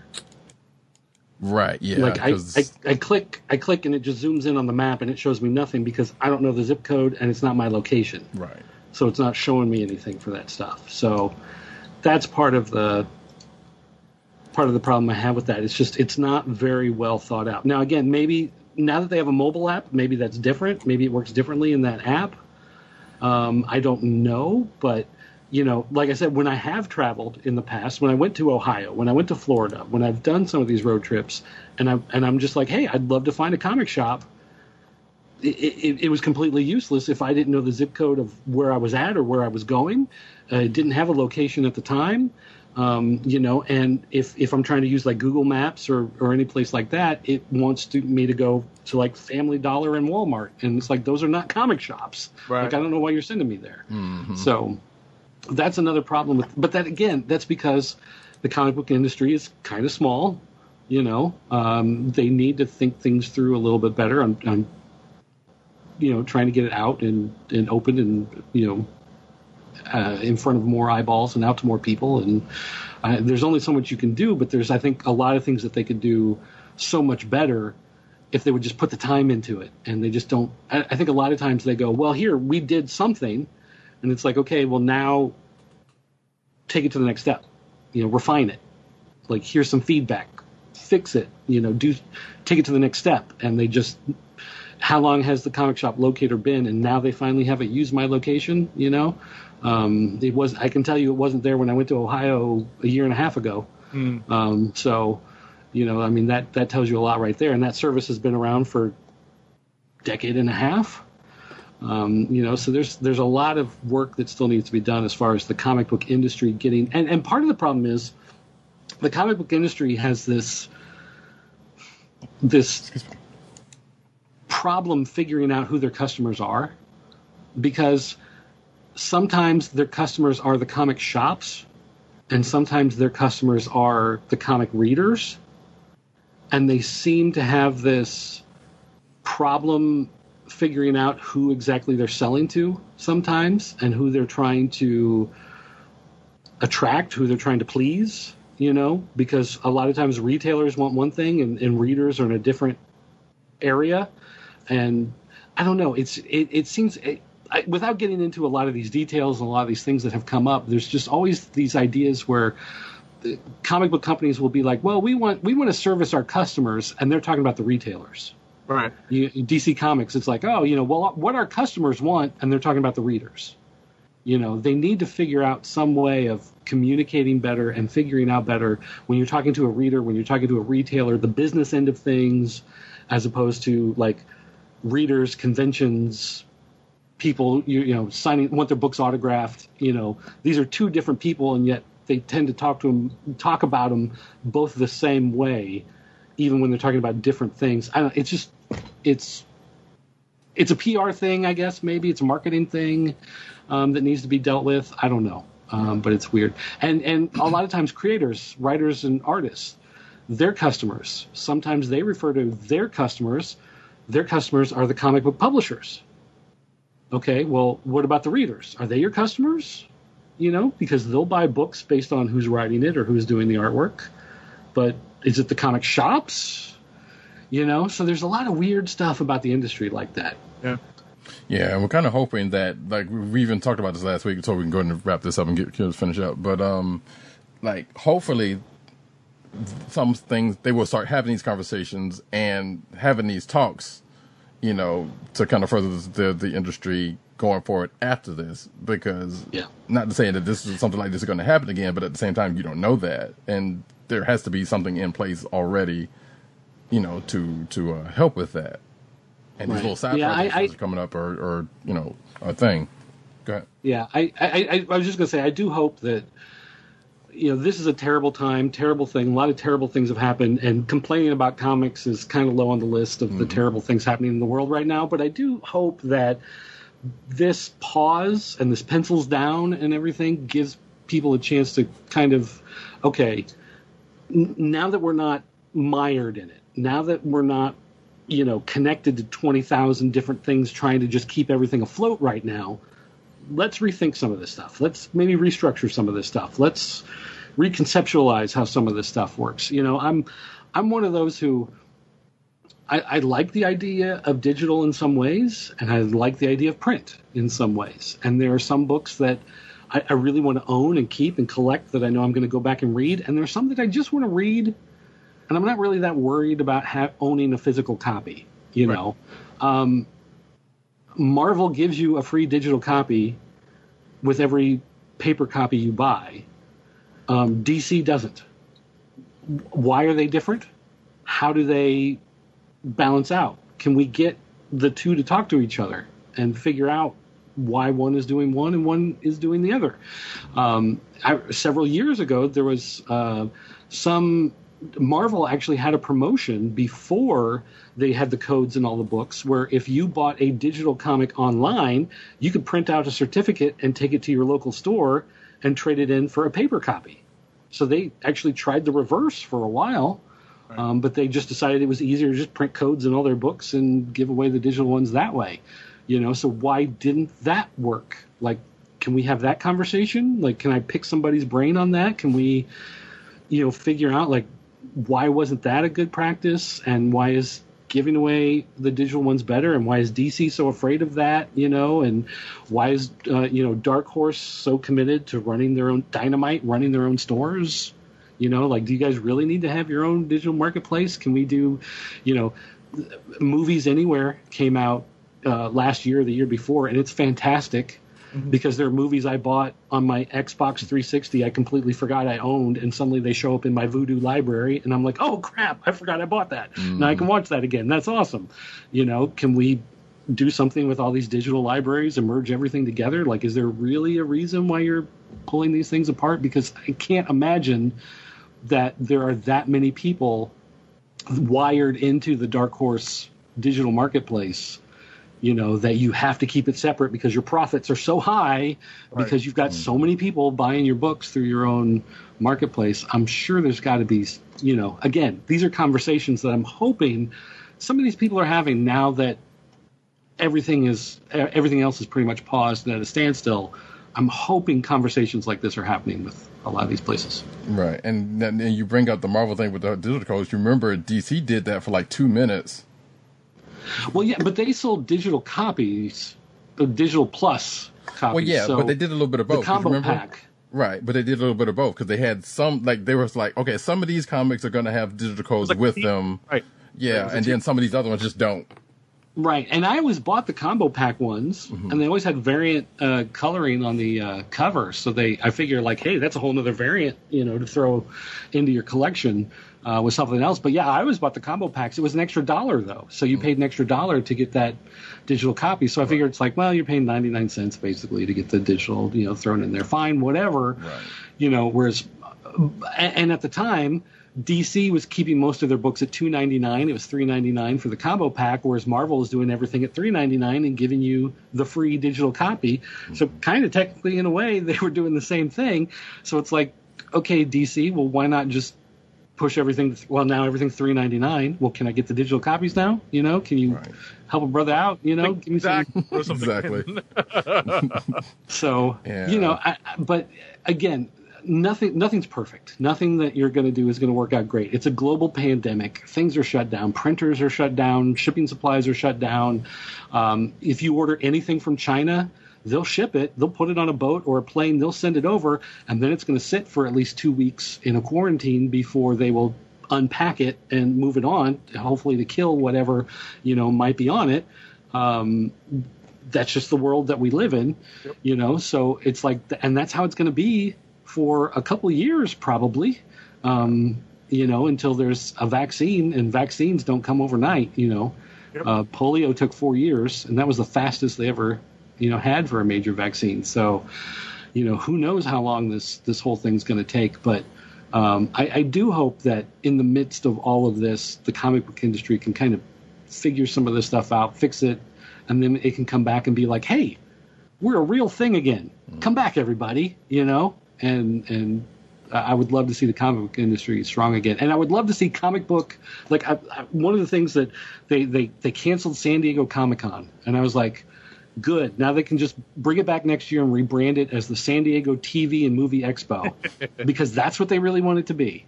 You know, uh, can we get a real comic book convention anywhere in the United States? The closest thing you're going to find is the guys, you know, with a bunch of tables set up down at the Motel Six Conference Center, Heroes Con. uh, selling out of the long boxes. That's the closest you get to a I real comic book convention. I mean, I love I love New York because it does kind of re, you know it, it it really has so much under its roof. Um, it definitely does have a, a big entertainment component to it. Uh, they still you know with with New York Comic Con being scheduled for the fall, we're still you know like I have a lot of. It's too bad that Matt Wang's not here. You know we could have his uh, his input on this conversation because uh, we generally hang out uh, every New York Comic Con. Like it's the only time he can get away from his family. So, but um, but um, it's it's one of those things where you know we we had a conversation you know with some other friends and they're like you know don't even think about trying to go to New York unless there there's something developed where you know either either mass testing or or a vaccine or something because it's going to be uh, it's it's just going to be a nightmare in terms of the crowding and in terms of you know just everyone being under one roof and I don't know if you know I have the same complaints about San Diego. I, I mean, listen, I've never been to San Diego, so I can't really say. Again, it'd be nice to get uh, Matt Wang's it's it's wall to wall people, shoulder to shoulder the entire time. right, but in terms of the comic book, in terms of the comic book show part, Oh yes, it is. It is. It's exactly. It's video game publishers and uh, TV studios and movie premiere people and yeah, I it's mean, the same way. Right. I mean, that's a big part of New York, but I think that New York definitely has, from uh, from anecdotal evidence. Obviously, that's all that I have from people that I have met that have uh, been to both shows over the years, both New, both San Diego and New York, saying that the retail uh, aspects of New York far surpass what's available in San Diego. So maybe that's why I I, I have a um, a tough time describing New York as being just the entertainment thing. I remember when entertainment seemed to overwhelm the comic aspect. I do remember that, but I think there is a much better balance of it nowadays. But just all that aside, um, you know, just going back to what I was uh, talking about earlier, which is that you know, thinking about how jammed you are on the floor of the Javits Center in the midst of um, uh, uh, New York Comic Con, and then thinking about what you know about how that just can't be given Right. that in the in the age of of uh, COVID nineteen. Um, you know, I I don't anticipate New York coming back, a New York Comic Con coming back this year. That's just my uh, my conservative guess. Um, not even I'm not even going to be too optimistic about it. You know, I'm just sort of waiting for that other shoe to drop. Yeah, yeah, Well, it's that's just the world we live in. Yeah, Yeah. I'm just gonna say you do? that we need to get you guys and Tim to come down here to to Heroes Con. So if you want the slice of a real comic convention that you're seeking, I know Dirt, you are travel averse, but still, if we could work that out some kind of way. The plane ticket. The money I would have used for my new MacBook Pro, I'm gonna throw for throw at you for a plane ticket. You know, Actually, how far are you from uh, Washington D.C.? Me, I'm like seven, about seven hours. So d- days drive. yeah, Because we were just talking about when all this gets lifted, we'd like to take the kids to Washington D.C. because that's a place that they've never been. So, yeah, maybe maybe we can finagle, you know, some sort of couple days off to the side during the trip to Washington D.C. you know what I was gonna say. Uh, what you know what show I've heard very good things about is Baltimore. yes. Baltimore Comic Con. I've heard very very good things about it that it's not entertainment industry oriented, and that's only like 40 minutes away from DC. So but I think I think the timing of it though is that it's in October, so I think that that, that conflicts with um, school and all that other stuff. So um, it, it's a little tougher for uh, family trips. But Baltimore is the uh, the show that uh, I would like to hit up. That's not that far a drive for me. It's only like a four hour drive. So But yeah, we'll All work right. all that out. Cool. And we come back with go to the rest of the news. I think I don't know if uh, Dirt, you want to stick around for this or you want to. Uh, Um, my my earpiece is about to die here. It keeps telling me, "Please charge, please charge." So, so I'm going to drop out. But yeah, uh, yeah, thanks for it was, coming it was- on for part two of Crisis, man. yeah, it was nice to be on. Thanks for letting me rant about the comic book industry for 45 minutes. How long? What time is it? That's all good. Hour and a half. What? you know, we were going to get to it at some point, so whether now than later.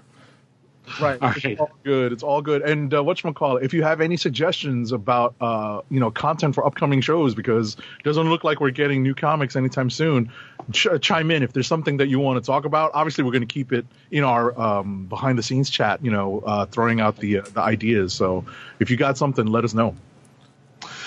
Okay, I'll I'll look to see what I can find. I'll talk to you guys later. All right, Got to take take it easy. See ya. All right. And with that, oh geez, what happened to this shot? All right. So where are we on the news? We are on. Let's finish with comic book news. Let's do. Yeah, that's what we were going to do. I just need to get my. Actually, you know what? I don't need my shot for this. This is for some strange reason the shots just went all kind of wonky, but. But yeah, we will finish up with the that DC news about the Batman '92, or keep going with the Batman '92 yeah, news. do that one. All right. So DC plans June release for Batman number 92. Batman writer James Tynion IV has offered up new details about when the DC flagship title will return, saying DC is planning a June release, which seems practical, for Batman number 92 to maximize the number of stores able to sell physical copies. That makes a little bit of sense. Yes. And uh, going forward, speaking with DC, DC rushes new Giants stories to digital release. So DC's efforts to address the effects of coronavirus uh, um, crisis, aka COVID nineteen, on the comic book direct market continues. Uh, the publisher announced uh, recently that the immediate expansion of their DC Digital First publishing program, uh, which we kind of sort of touched on earlier in the midst of all of that, but nevertheless, that this is what they're doing.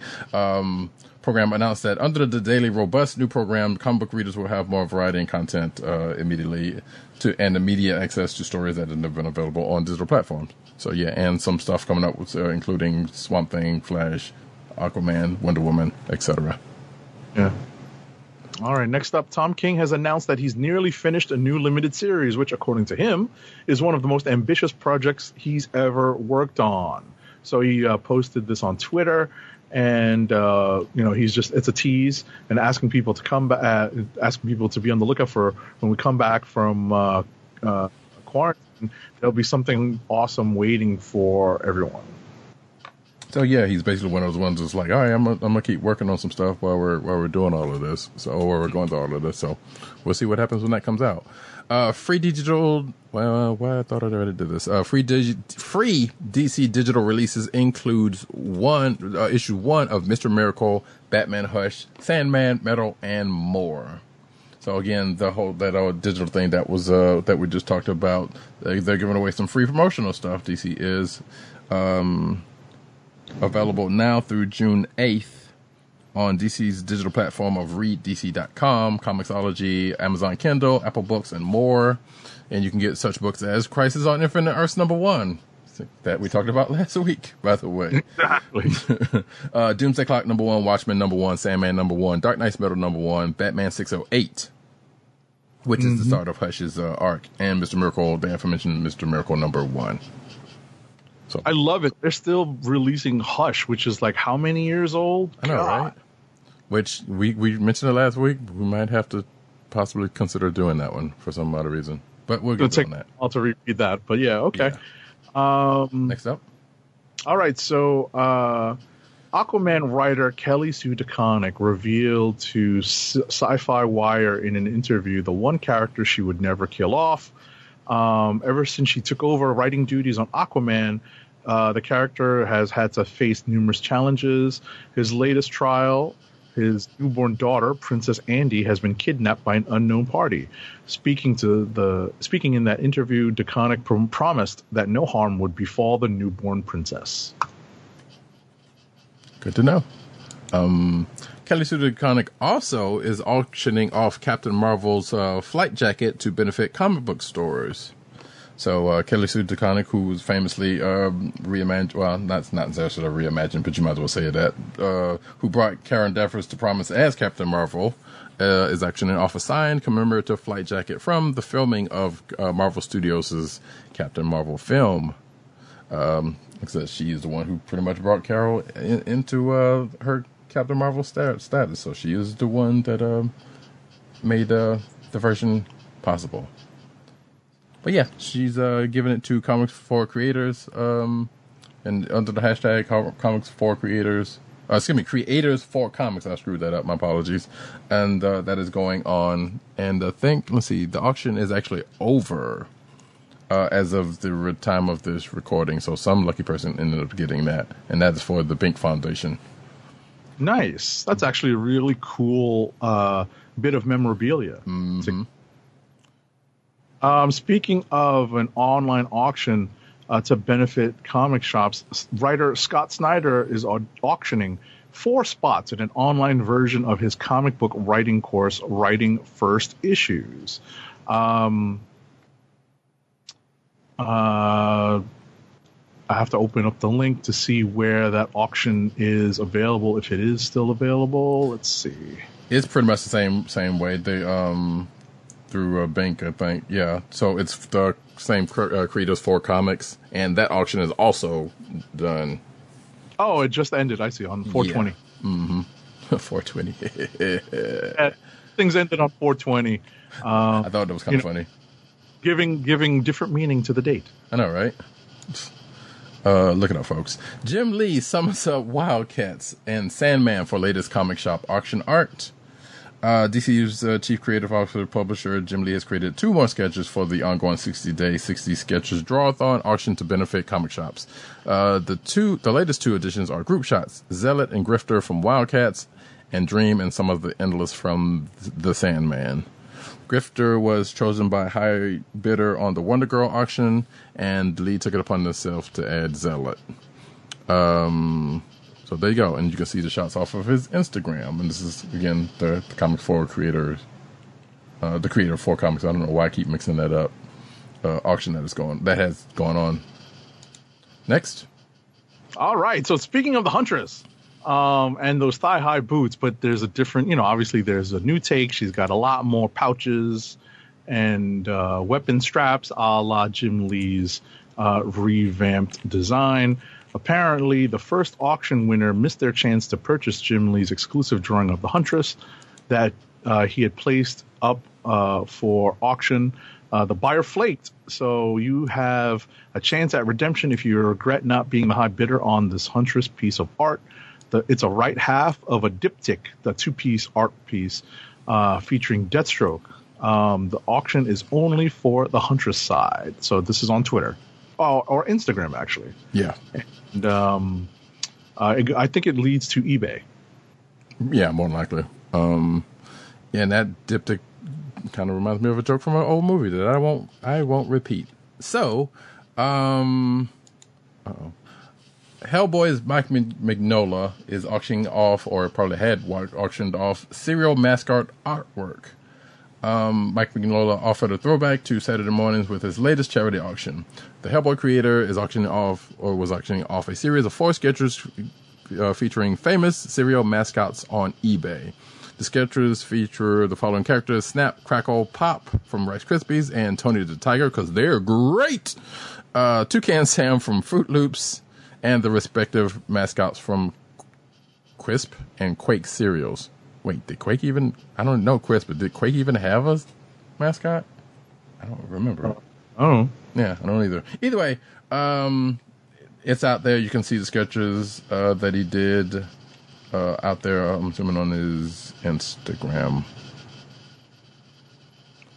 Next, Uh, next up, uh, DC has partnered with Oni, Lion Forge, and Binc to create a united fund to benefit U.S. comic shops. So this is in conjunction with Binc, the Book Industry Charitable Foundation. Uh, you know, those funds are now being organized into a distinct relief effort called the Comic Book United Fund, with DC and Oni Press Lion Forge in on the ground floor. Good for them. Indeed. And the news that I feel like was prescient by us a couple of weeks ago, Yes. comic creators and more played uh, TSR's uh, Marvel superheroes live online to raise funds for comic book retailers. So, folks, remember back to the Halcyon Halcyon days of like, oh, probably about two, three weeks ago when we spoke of the death of uh, the co-founder of TSR, who made Right. Who made the um, Marvel superheroes and other other. I was like, they they're basically D and D and other um, and other offshoots that they made.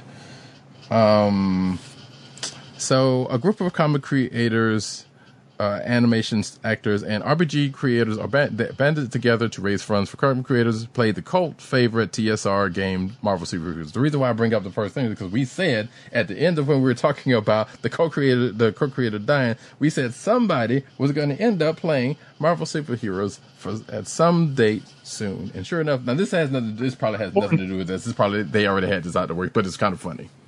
Right. I mean, especially during quarantine. Exactly. you know, going to be something that would pop up. And uh, for fans of the show, we discussed this particular um, role playing game within the last year or two, and we mutually discovered um, online resources that would help us rediscover this particular role playing game as well as many other role playing games. and have very much taken advantage of that resources since since then. now, granted, we haven't said, you know we haven't said we were going to do this or that and the other. We thought about it, uh, right But it's, things, it, it, yeah it's definitely something that's on the table to to uh, to consider it does take a little bit of legwork on everyone's part uh, and uh, you know but but like you know, like we said earlier it's nice that we have the resource we just have to kind of organize it and if we could get like um uh, a playing group oh that would be something that'd be dope. Yes, but yeah, beginning April sixteenth is when this started. So I think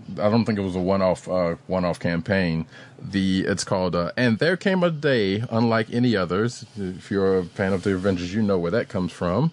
Um, on let's see, Twitch.tv Tales from the Grim is where they're doing the where they have been doing it, and it is Kat Cahill, uh, Jamal Nicholas, Jonathan Callan. Uh, uh, basically, the the name that some of you may know from Comic Book Chronicles history is Jackson, Jackson Lanzing, who I believe we have had on this show.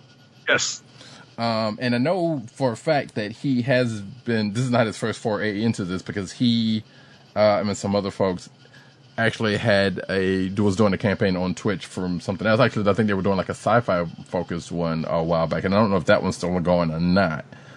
But nevertheless, um, this is another campaign that they started running, and uh, it's a cool thing. I, I meant to because I think the, the VODs are still out there, so you can still check this out now. Because I know they keep VODs for a couple of weeks now, and it's probably out there on YouTube if they if they, if they did that much. And if the campaign is still going, then you can go to that Twitch link that it, uh, that I just discussed and check it out.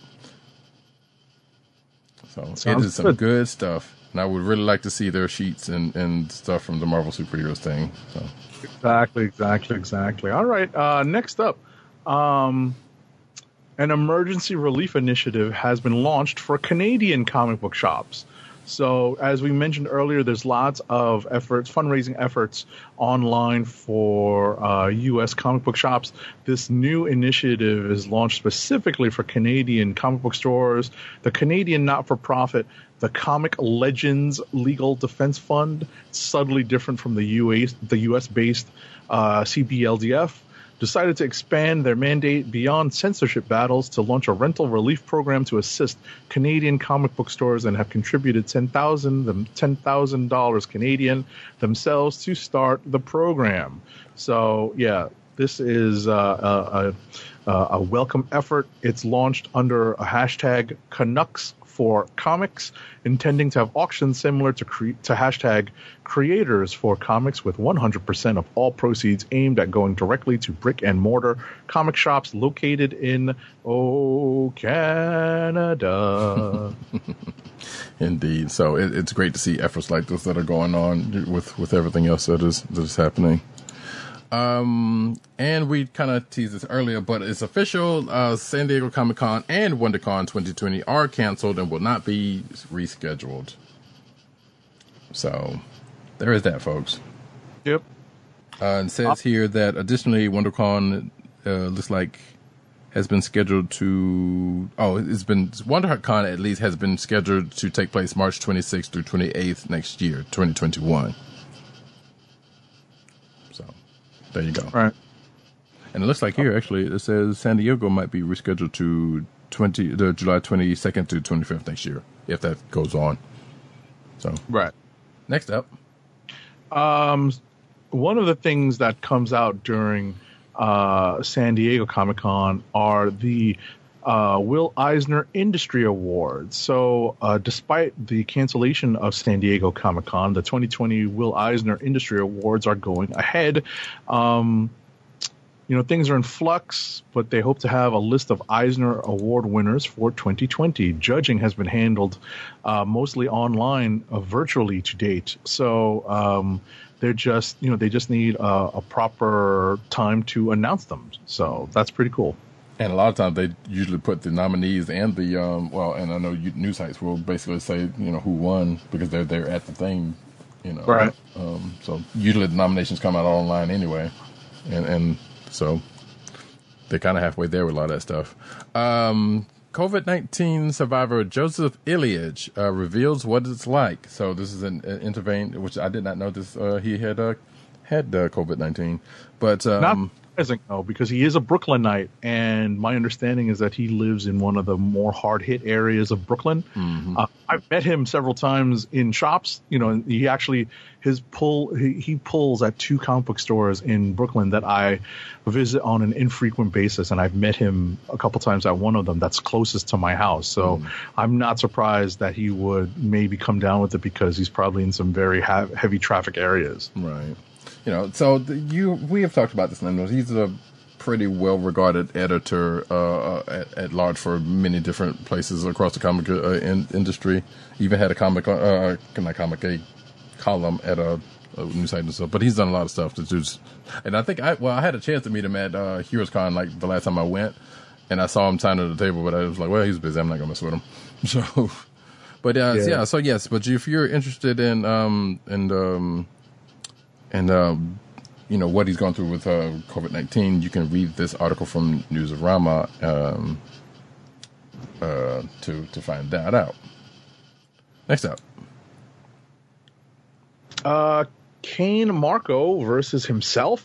Check out this Juggernaut number one first look. So this is uh, by Fabian Nicieza and Ron Garney, who are teaming up for a new and extra violent Juggernaut series. This was originally solicited to debut May 6th. The release date is now to be determined, but there is a first look of at some of Ron Garney's interior art at Newsarama. Follow the link on our show notes. and I just flipped through a couple of those real quick. Uh, Marvel Day. Okay, want to make sure I didn't skip one. Marvel debuts New Mutant, who may be as powerful as Scarlet Witch. Um, I'm trying to remember if this issue actually came out or not. This was from uh, New Mutants number nine, which I can't remember if if it actually came out or not. So we won't really go into too far on that without knowing that was the case. I want to say that might have been one of the last ones that came out, but I don't remember. So we'll just leave it at that. Next up, All right, and some sad news, although it could be a lot worse. You know, it, it really could. Let's let's be honest, right? Several employees of Marvel Entertainment have been told that they will be furloughed as part of Walt Disney Company's wider measures to stem the financial effects of the coronavirus pandemic. Newsarama has confirmed that the affected Marvel employees are being notified um, and that furloughs will be taking effect uh, Sunday, April 26th. So uh, this is their last full week on the payroll. Furloughing, uh, I'm sure people are familiar, but just as a note, furloughing an employee is where a company puts them on a temporary leave of absence that may or may not be paid in the time off. Uh, in some countries, government funding is available to partially replace the employee's lost income. So they may not uh, lose their job, but they may be losing their their uh, their pay for this particular time that they are on furlough. And going back a, a, a news item I just checked, yeah, New Mutants number nine was the last was the last one to come to officially come out. So there was basically there was a little Russian girl uh, that may be powerful as powerful as um, as uh, Scarlet Witch. So which so there you go. Um, Cable and the X Force are coming to Fortnite. So yeah, uh, Deadpool's already had his turn at uh, uh, at Fortnite and for some sort of event, but uh, now Fortnite is getting a new batch of skins, and this time X Force is joining the party. Party. It is Cable, Domino, and um, Psylocke. So those new skins will arrive just a couple of weeks after Deadpool himself dropped into the game, uh, and yeah, you can purchase those at Fortnite's in-game store. I guess if you are so inclined. Next. All right. Uh, creator Jim Starlin returns to his seminal creator owned hero, Dreadstar, for the first time in 30 years. And not only is he writing it, he is drawing it after once thinking he would never be able to draw again.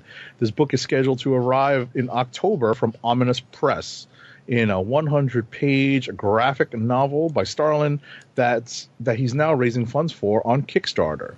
Uh, in the new story, Va- Vanth Dreadstar will reunite with his former crewmates to confront a new universe-threatening menace. Interesting. Yeah, Starlin, no, um, no stranger to the OGN for sure. This original graphic novel. Exactly.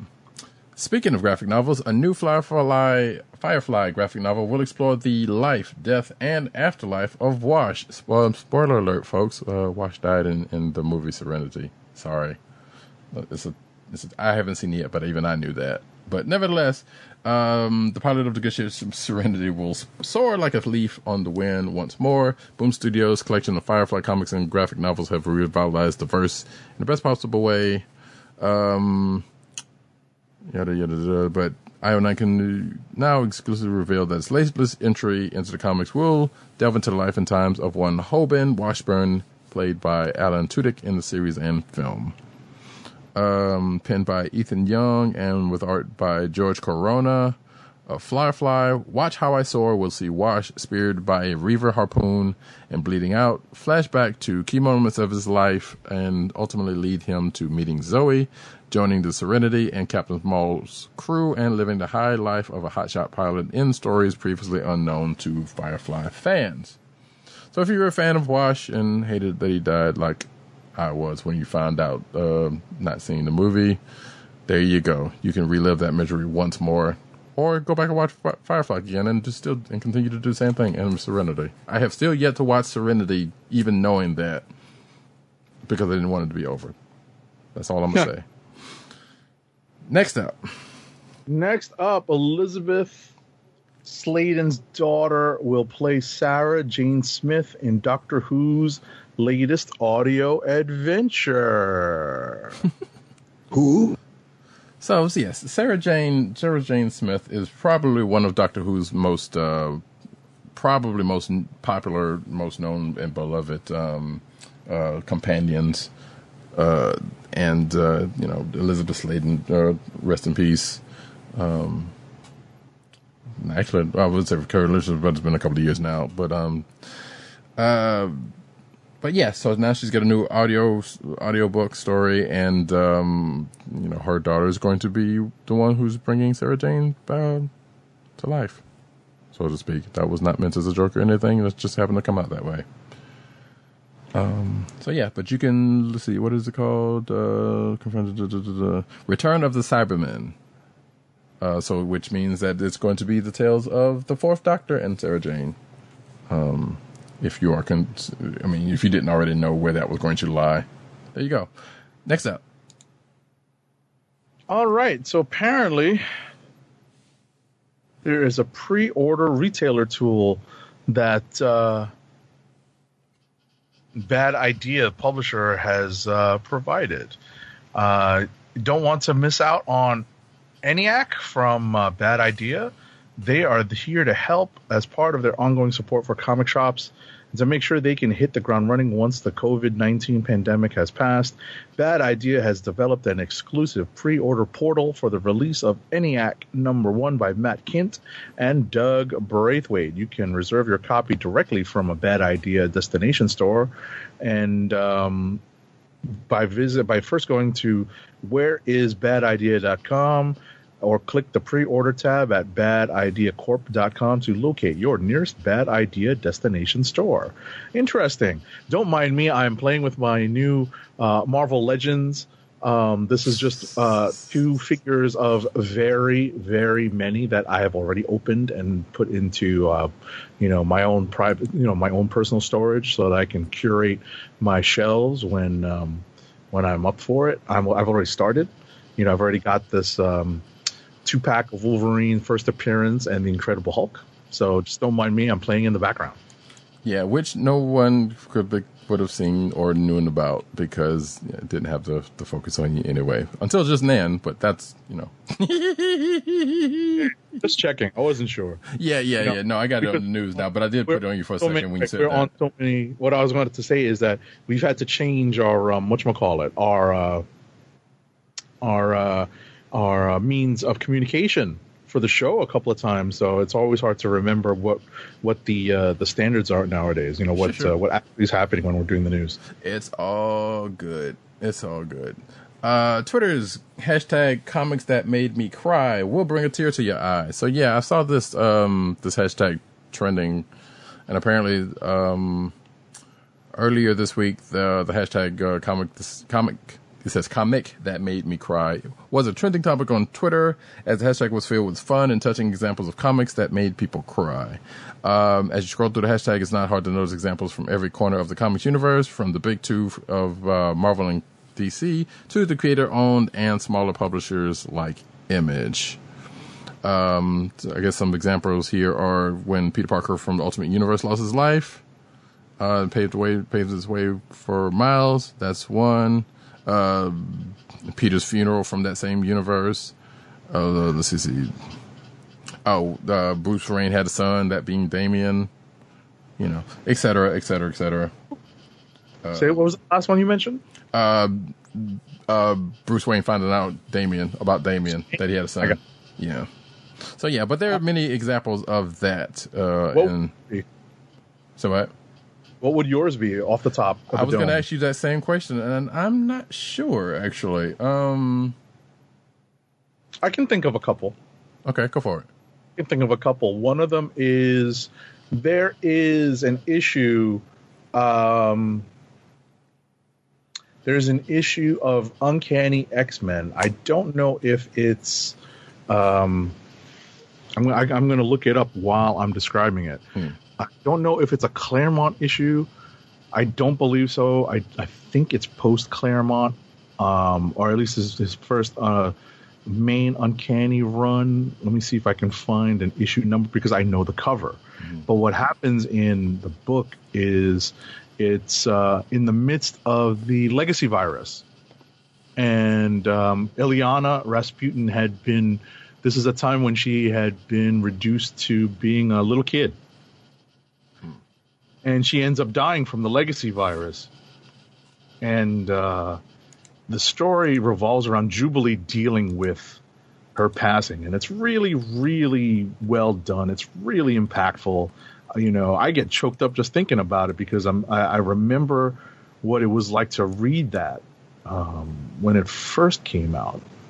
So let me see if I can get the um, the the issue up, the issue number up without having to Google it because um, I can definitely go through this and uh, you know, like literally just like scrolling through um, the covers and just see what number we are referring to. Just bear with me, folks. It's um, you know, but you probably remember it now. Now that I describe um, what happened in the uh, the issue itself, the cover is white, and it has. Trying to see if I could find this without having to Google it. Okay. Oh yeah, that's burped. All right. Let's see. No, I'm gonna have to Google it because I don't see it off the top of the dome. Uh, I don't, it's scrolling through my CBZ too, so I'm just going to just do a quick search. Why are you're doing that, I I think I've I, I remember a couple now.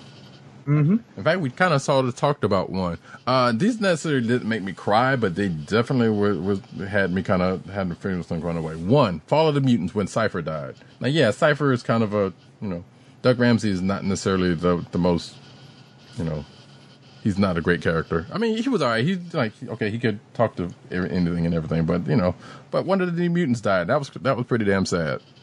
And matter of fact, he died trying to save um, uh, Wolfsbane, if I remember correctly. Um, and in the midst of the battle, it was like, yeah, they didn't know he got shot until like after the battle was over with, and then and she started crying, and then you know when they fi- finally found them, and it was real sad. The other one was uh, Avengers Disassembled, actually, when Hawkeye um, Hawkeye uh, gave his life. Well, actually, the whole thing because they started off with a because like what um, Jack Spades died. I think Ant Man died on that one. Scott Lang had died, if I'm not mistaken, like right off the bat. And then Hawkeye died, ended up dying like uh, not too long after that when everything started popping off uh, at the mansion, and it was like a bad, bad, bad time. Also, when they beat the heck out of Jarvis, actually during Siege, Mm. that one kind of that one kind of messed me up for for a second because I was like, oh damn, they they are screwing, they are messing him up. Like it's Jarvis, he ain't got no powers, Mm-hmm. and they just messed him up. Right. Um, I'm referring to Uncanny X-Men issue number 303. So if you Google that real quick, you'll you'll see the cover has Jubilee and Jean Grey on the cover. Um, it's actually written by Scott Lobdell and penciled by Richard Bennett. So it's kind of one of those off, you know, um, art wise. You know, it's not exactly one of the mainstream artists that you associate with Uncanny X-Men. So that's um, you know that's an issue that uh, that I think of when uh, uh, you know like evoking like a lot of the sad feelings because you know you don't expect to see that when you're uh, you know when you're reading uh, comics. I also think of when uh, Mariko Yashida passes away in the pages of Wolverine.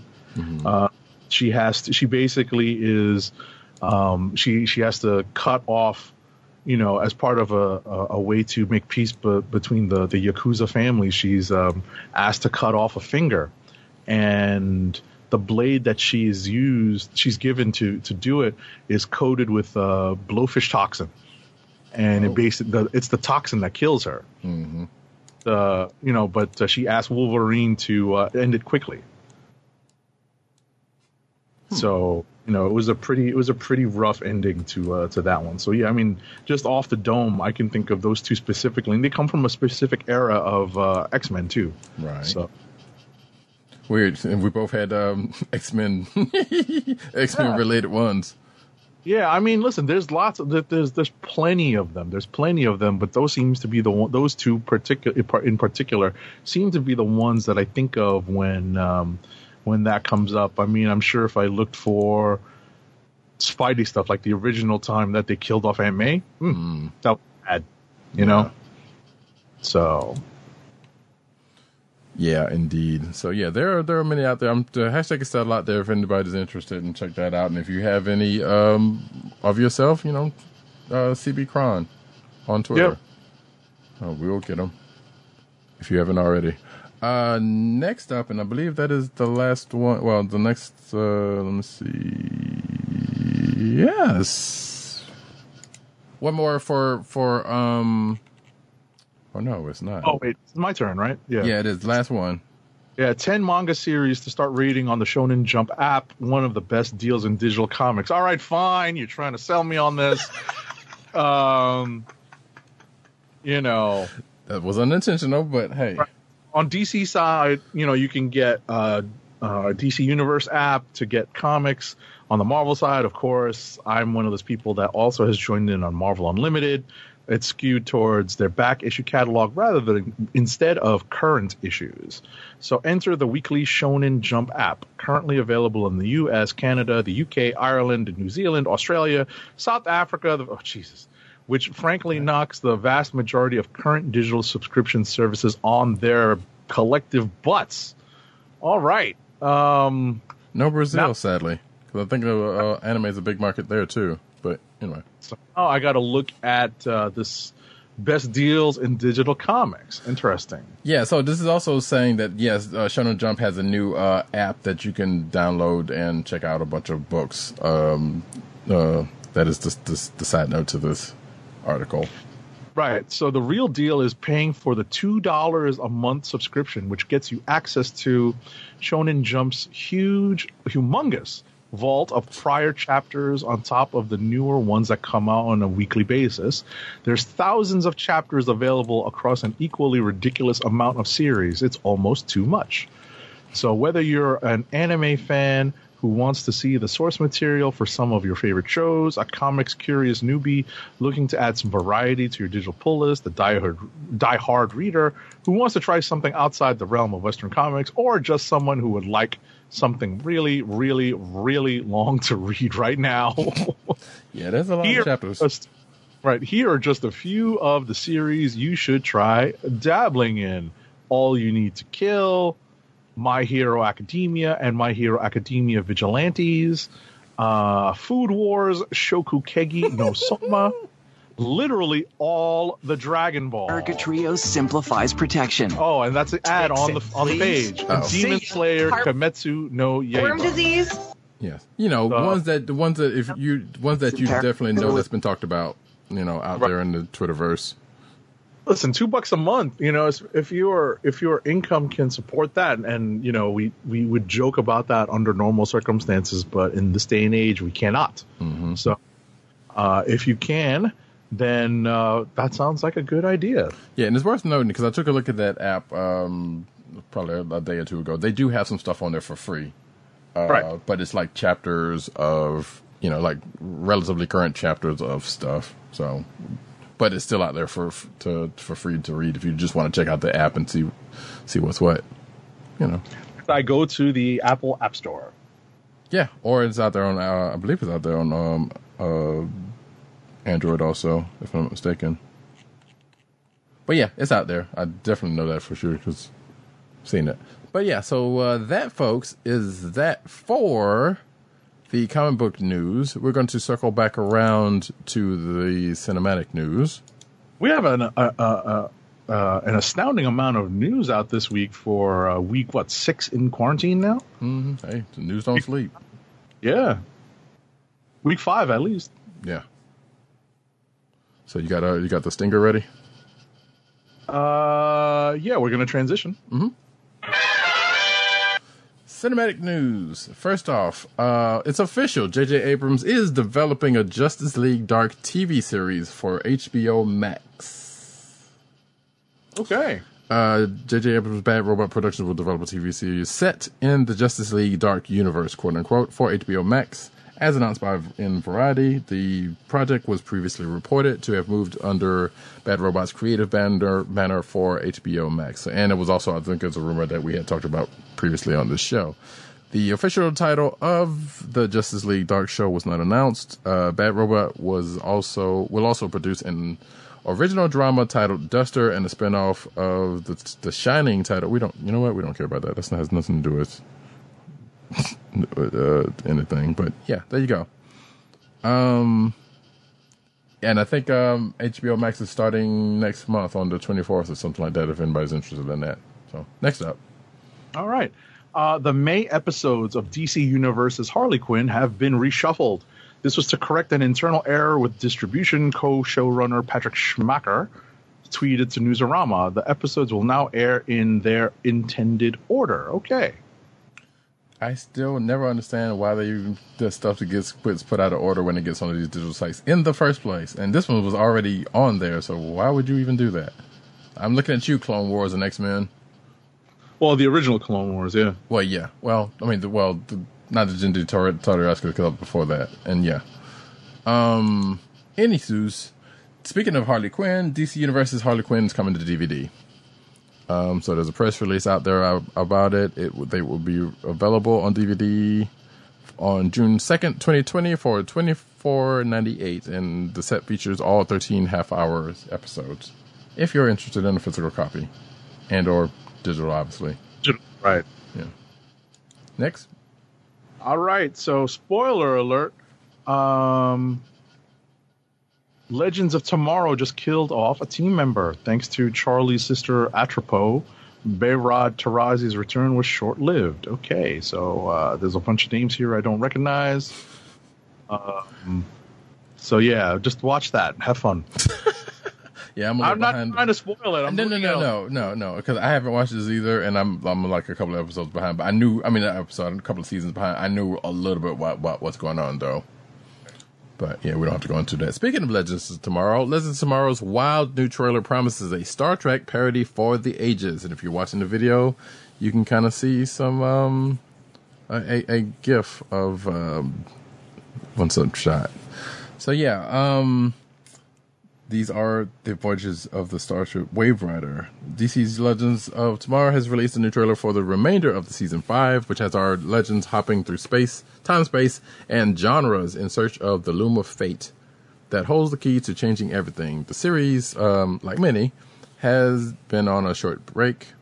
Uh, when we last left Wave Rider, we saw the heartbreaking departure of Ray Palmer and Nora Darhk. Uh, but now we're back and things look to be more chaotic as ever. So I'm just going to sit here and say that uh, Legends of Tomorrow has been a fun show and sounds like it continues to be such. So I'm with it. Um, you should try check it out if you if you're so inclined. Next up, All right. Uh, spoiler alert: The Flash reveals another longtime character is a mirror doppelganger. Oh, for goodness sake! Yeah. So apparently on the Flash, there, there's there's that thing going on. Uh, and uh, the chief, uh, David Singh, is apparently a dopp- doppelganger, and there's some mirror universe things going on here that I don't know what's going on on that show right now. So, next up, um, Arrow's David Ramsey finally reveals Diggle's Green An- Lantern ring. So apparently, um, the last show of uh, the last show in the series of Arrow had uh, John Diggle opening up a box, and in that box was purported, um, I guess, supposed to be his. Um, hi uh, the last shot was basically him opening up a box, and you see this green glow coming out of it. That suggests that it is his long-awaited, long sought, long wondered about Green Lantern ring. But on the Instagram, David Ramsey um, shows that it's just a box with a green light in it. Ah, So, and it with the caption "My Power." So, here you go. There's that. Because and the, people have been wanting Diggle, including myself, wanting Diggle to be Green Lantern since season one of uh, Arrow, and that never happened until sounds like uh, I think they did something on the, the last crossover, well, crossover to uh, Crisis of Infinite Earths, mind that um, that played around with that a little bit. So there you go. Next up. All right, so Warner Brothers has reportedly reached a stalemate with Lucifer star Tom Ellis over his contract for a potential sixth season. So, according to TV Line, Ellis has rejected the studio's latest offer. Notably, he finalized his contract extension for season six last month, which means, depending on those terms, he could be found in breach of contract should he not hold up his end of the bargain. Ooh. Right. Um, I was about to say. basically. Gal Gadot wanted to make Wonder Woman 1984 like James Bond and Indiana Jones. Uh, Patty Jenkins and Gal Gadot pushed for Diana Prince to be an international hero in Wonder Woman 1984, similar to Indiana Jones or James Bond. You know what? I wouldn't be opposed to that. Um, Per film industry analyst Luis Fernando, Jenkins and well, Jenkins and Gadot uh, pushed to make Wonder Woman a worldwide heroine, not only American, quote unquote, by making a film a global experience, quote unquote, again, utilizing international locations. Do I have to say it again? As in, um, Indiana Jones and James Bond's films did in the 80s. So, and then it just goes on from there. But I don't know. That'd have been interesting. It, I, I don't know. We'll see. Well, we don't, obviously, we still don't know what all that movie is going to be right now, but, you know, so usually a uh, an art uh, uh, an article like this would come out after the fact. So the fact that it's like well before is kind of interesting. Anyway, moving right along. All right, so uh, this is news that has recently been updated. Universal Pictures has gone into business with Amasia Entertainment for the planned Green Hornet film reboot, according to Deadline. All right. Uh, Universal has a long history with Green Hornet, with the studio producing two film series for the star in the early 1940s. Um, in the 1990s, Universal was in active development on a Green Hornet film, but the studio lost the rights to the possible film franchise in 2001, but it has now reacquired them. Hmm. Cool. Yes, and who could forget or actually remember that Seth Rogen Green Hornet movie from a few years ago? Nobody? Exactly. Um Doctor Strange 2 Boss Logic, uh, poster features huge Avengers foe and Deadpool. Um, with Sam Raimi officially signed on to take over from Scott Derrickson to direct uh, Doctor Strange in the Multiverse of Madness, fan artist Boss Logic has put their own spin on the spooky sequel with a fan poster, including a major Avengers uh, villain and the surprise appearance of Deadpool for some reason. Um, although the plot of the upcoming movie is shrouded in mystery, the Doctor Strange sequel is confirmed to bring Elizabeth Olsen's uh, Scarlet Witch into the fold, is rumored to include Brother Voodoo as another Sorcerer Supreme, and hopefully explore the potential of the Marvel multiverse thanks to its cryptic title. Now, Boss Logic uh, adds a few more familiar faces to the potential mess, mix. And you can see the um, the poster he did right there on the Twitters. Um, which is weird because it says I don't like I see an Iron Man looking character, and I see a couple of other folks, but I'm not sure entirely sure who the villain is, and I don't know if it's if this article says. Let's see here or not. You know what? Hey, guess what? Doesn't matter. You can work for yourself. Moving right along. All right. While it hasn't been confirmed whether the overweight version of Thor from Avengers Endgame will appear in Thor: Love and Thunder, people for the ethical treatment for of animals have suggested a way to have uh, Thor shed those pounds in a recent letter sent to director Taika Waititi, which is the suggestion is to make him vegan. Okay. That is that is that is my hot take on that. Um, it is also worth noting because we talked. I think that we did talk about this last week or whenever that. They, I think it's been all but confirmed that Fat Thor is not going to be in the. I think this article came out before that actually happened. But yeah, I don't. You know what? The less I say about that, the better. Shang Chi. Uh, Ed Brubaker reacts to rumors of spoiler is Hero's father. So it says every comic book adaptation takes creative liberties with its original source material, and the upcoming Shang-Chi and Legends of the Ten Rings appears to be no different. Uh, while the comic book Shang-Chi is the son of pulp literary villain Fu Manchu, uh, the Marvel Cinematic Universe in- incarn- incarnation is rumored to be the son of the Mandarin, portrayed, ooh, portrayed in the film by Tony Leung. Leung. Um, Yeah, it's the- not what's its name. It's not um, Say what? It's not Gandhi. No, it's not Trevor. It was not. It's not Trevor. Yeah, as the film's central antagonist, uh, Eisner Award-winning comic book writer Ed Brubaker, who pit Shang-Chi against his father during the acclaimed Secret Avengers run, commented on the rumors that Marvel Studios had potentially changed the Mar- Marvel martial artist superheroes to the Mandarin. Um, Well, it says okay. Well, that's obvious. That's obviously a rights issue. Fu Manchu was a license that Marvel lost a long time ago, so they can't use them in the movies or the comics, and you know, not to mention potentially problematic. Um, observed Baker in an exclusive interview with CBR. But the struggle against an evil father is a primary thing Shang Chi is about. So you need a replacement father, one way or another, to tell the story. So, yeah, there you go. Next up. Alrighty. Uh, next up, Sony Pictures officially announced that the release of Venom 2 has been pushed to next year. The sequel, now entitled Venom Let There Be Carnage, will now hit theaters June 25th, 2021. It was originally slated to open October 2nd, 2020. Who asked for any of these movies? Moving right along. Uh, Cassian Andor's Disney Plus Star Wars series just got even more interesting.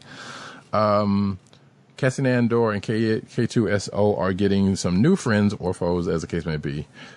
A variety of reports that Disney Plus upcoming Rogue One spinoff has added both Stellan St- Skarsgård from Thor and Dune and Kyle Soller uh, to its cast as characters whose identities have yet to be revealed. Given how many uh, Disney productions are currently on hold as a consequence of the ongoing COVID 19 outbreak, there's no telling just when we might be able to get uh, to, to learn about more about what they'll be bringing to the show.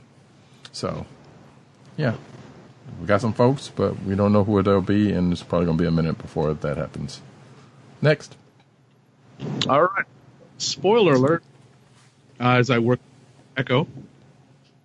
Star Wars, the Clone War, revealed origin of Fulcrum. I'm not spoiling this. This happened in last week's episode. Right, and since I haven't seen that episode, I'm not going to go any further into this article.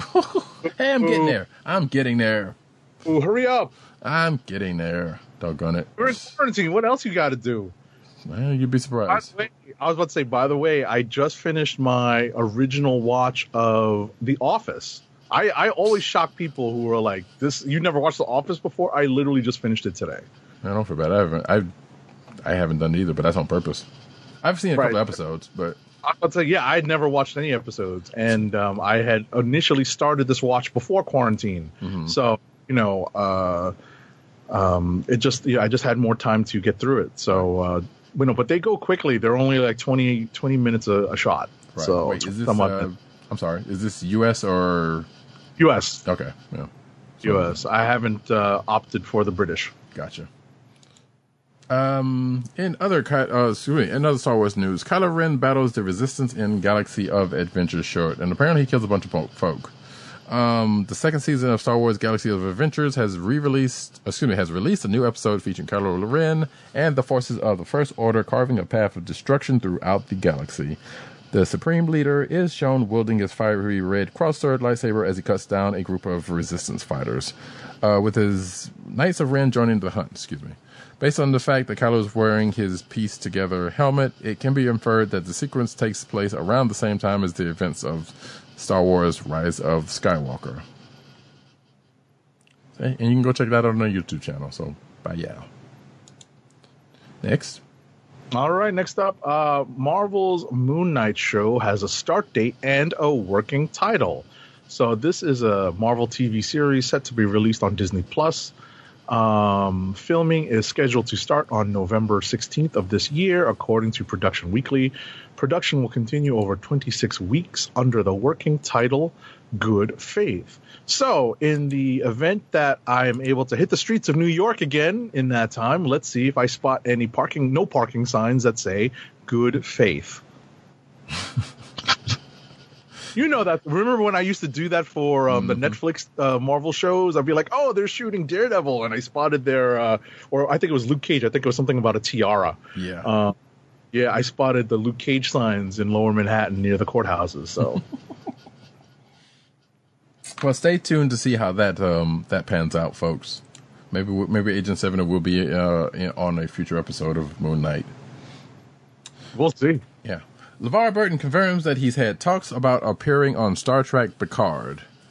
Um, LeVar Burton has revealed that there's been talks about his character Geordi LaForge appearing on Star Trek Picard.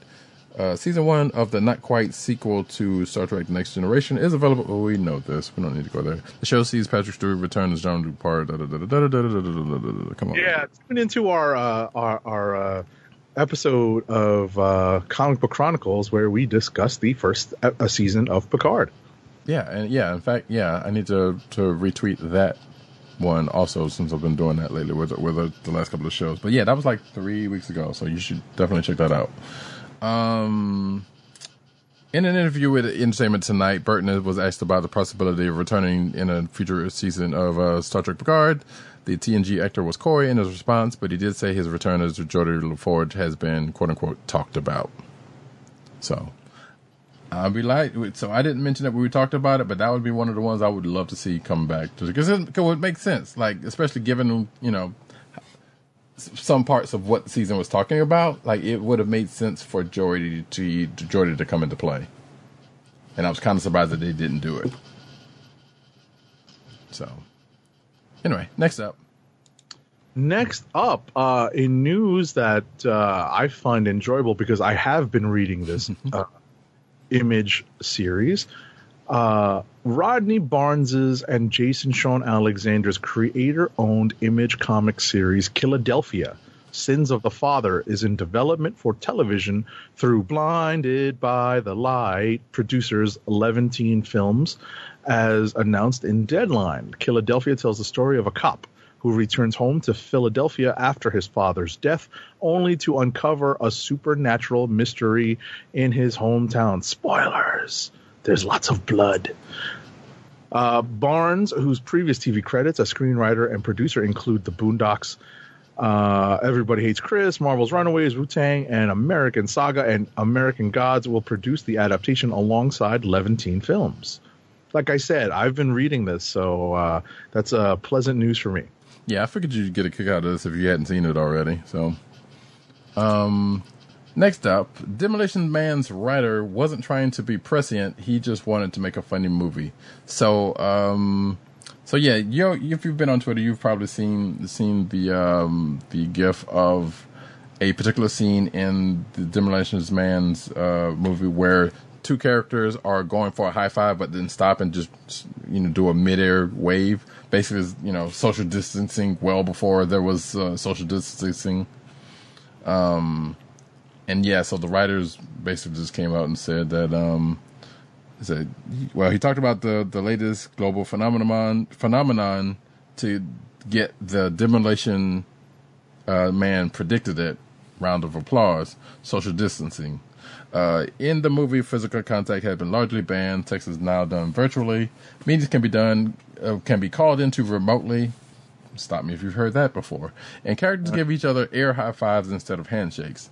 Uh, what makes it feels even more eerie is the reason behind it. Um, as explained by Lenina uh, Sandra Bullock, it was because people kept spreading diseases to one another. Uh, at the time, it was a commentary on the AIDS crisis, but now it takes on a different tone because of COVID 19 coronavirus. So, yeah, there you go, folks. There's that. You can read the rest of that article, but basically, the dude was like, "Yeah, we're just trying to trying to be funny. We didn't, we weren't trying to be president." I'm like, "Look, dude, ride it one way or the other." Next up, Alrighty. Uh, next up, uh, Matthew Vaughn has confirmed that he originally wanted Brad Pitt as Big Daddy in 2010's Kick Ass before the role went to Nicolas Cage. It's interesting. Hmm, I think we were better for it though. Nick Cage, Nick Cage was pretty much Nick Cage in that in in in his in his um portrayal. So Right, he a special Nick Cage crazy to it. So yeah, you know, he just just he just channeled. He didn't go full Cage, but he he he channeled it just enough. So, um, Tessa Thompson is helping to turn a Reddit sci-fi horror story into a Amazon TV show. Um, it's time to get creepypasta. Uh, Amazon Studios has announced plans to adapt Q, Q, uh, Q, Q Code's The Left Right Game podcast based on the Reddit uh, R No Sleep story by Jack Anderson. Uh, the podcast star Tess Thompson is on board for, as an executive producer. Uh, according to Deadline, Amazon beat out 10 film and television offers to adapt the Left Right Game, a podcast currently in the middle of its 10 episode season. Uh, the story comes from a multi part tale first published on the R No Sleep subreddit uh, two years ago. In addition to Thompson, the podcast star uh, Aml Ameen, W. Early Brown, Dayo Akini, uh, Iyana, In- Inanna Sarkis, and others. So it's about a journalist named Alice Sharman uh, who starts shadowing a group of paranormal explorers diving into something called the Left Right Game, taking place over a series of previously taped recordings uncovered by a friend, the show's narrator. Uh, the podcast reveals Alice's journey into the supernatural and her own disappearance. So there you go, in case you were wondering about that. Next. All right. So uh, as we wait for the first season of Ghost in the Shell SAC underscore 2045 to drop on Netflix soon, we have new clips uh, online that um, uh, from that first season plus news that season two has been confirmed. The first season of the anime series is set to drop on April 23rd, and season two is expected to premiere later in 2020 or early 2021. Again, this is on Netflix. Yes, and a matter of fact, as the time of this uh, writing, that uh, the first season of that is out. Which I, when I saw this article, I was like, the first season is not even out yet. What are y'all doing? But there you go. Um, so I'm slightly going to check this out. If you're a fan of Ghost of the Shell or stand and or the TV version standalone complex, you maybe maybe possibly check this out. I don't know. I read the comics. Oh right, the, the manga. Yeah. Um, Yeah, in the day. Yeah, I still have yet to do that, but I kind of want to, and I haven't finished uh, standalone con- complex either. But you know, I got through like a good bit of the first season. Yeah, like published on uh, which one? Published in Dark Horse. Mm-hmm. Published by Dark Horse manga. All right, right, right. Uh, last but not least, folks. Yip yip. All three seasons of Avatar: The Last Bender will hit. Uh, Airbender will hit Netflix in May. May, May. To where some people was asking, uh, I thought it was four seasons. It is not, because Aang already knew airbending, and therefore the the the rest of the, all the seasons were him trying to learn the other three elements um, to airbend, to to bend, to become the complete avatar. So there you go. So now you can catch up with the, the with Aang and the Gang uh, on Netflix, starring May fifteenth. All right. Hopefully they have everything in order. All Which right, we're gonna bring the because- sh- home. It is late, and Yes. you know what ad read I'm going to default to. Which I was about to say, which is kind of sad because I just bought the DVDs on that, and, and I think I know where he's going with this ad. So, Ha ha ha ha. Keep our podcast free by shopping at Amazon. Visit CSPN.us, then click the Keep Our Podcast Free link at the top of the page. From there, scroll down and click on the Amazon link to shop. Purchase items from Amazon as you normally would, whether it's books, music, electronics, jewelry, apparel, or Marvel Legends. Um, for every purchase made on Amazon through our link, Amazon sends the CSPN uh, payment. That helps us keep the Comic Book Chronicles podcast free for our listeners at no extra cost to you. Amazon.com through CSPN.us. Do it today. I was supposed to. There you go. Put yourself in front of uh, behind the shot. There you go. yeah. So if you're watching the video, you're missing. You're uh, if you're not watching the video, you're missing uh, Agent Seventy hold up his uh, Marvel Legends Hulk and Wolverine figures in a pose similar to one that they might have taken when they first met. Um. Back in what? Wait, what was that? Was that 181? Yes, Incredible Yeah. Hulk 181. The, the cameo appearance is yeah, cameo appearances in 180. The full appearance is 181. Yeah. So Incredible Hulk 181 from back in the day. Yep. Um, and that, folks, ends this here Comic Book Chronicles show. Thank you for um, sitting with us if you lasted this long. This is extra length uh, version. Not that we don't go this long anyway sometimes. But um, we will be back next week. We're not sure. We haven't really pinned down what we're going to do next week, but we will let you know.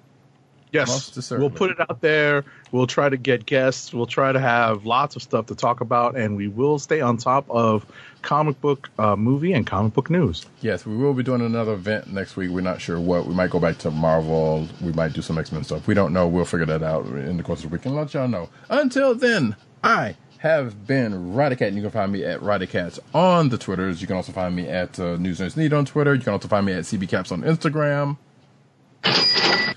Agent underscore 70 and his wonderful collection of Marvel Legends will be on Agent underscore 70 on Twitter and also Instagram. And he's also in the Matrix just in case. So if you find him there, you know, he's becoming the one slowly and surely. He just don't want right. to tell us that.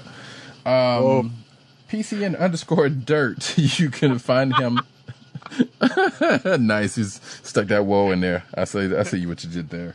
Uh, PCN underscore dirt on Twitter. Uh, Pop Culture Net on Twitter, popculturenetwork.com, and all those umbrella sites they're in. Also, the uh, Vine replacement Byte, B Y T E, under the name Comic Reviews, no vowels. Also, the Osiris said is ish one Tim DOGG98 on Twitter, CB Cron on Twitter, that is the Comic Book Chronicles Twitter account, uh, DKLIQ Nation on Twitter, that's D K L I Q T A, uh, almost had it, The K L I Q N A T I O N, all one word, and also uh, Comic Book Resources, where he's over there writing his face off. You can find this here program at the Cold Slither Podcast Network. That's cspn.us. Do it today. You can also find this podcast at your podcast perusal place of choice, whether it be Google Play, Apple iTunes, Spotify, um, uh, and the Cold Slither Podcast Network's SoundCloud page. We will be back next week. We missed, we sadly missed uh, the anniversary of Prince's death on the 21st, but you know what? Play some Prince when you get a chance. You know, not just that day, but any day is fine because Yeah. you know what? Prince is forever. Yep. yep. And with that, we will be back next week. Like I said, we'll let you know on our thing. Uh, we'll be back next week, uh, next Thursday, 9.30ish. Between 9 and 9.30 ish Yeah, p.m. we really should be on at nine since it's not it's not like uh, any of us have to commute home from work. We, really should be able to start earlier. Yeah, you would think after all this time we would have gotten that together even in this time, but yeah, it's kind of ridiculous. But nevertheless, between, uh, that's which why I say nine ish um, Right. when we record on uh, DKLIQ Nation's uh, YouTube channel, where you can catch our smiling faces and whatnot uh, there. And with that, uh, this has been the Comic Book Chronicles. Peace. Peace one. And uh I love it when a plan comes together. Would you believe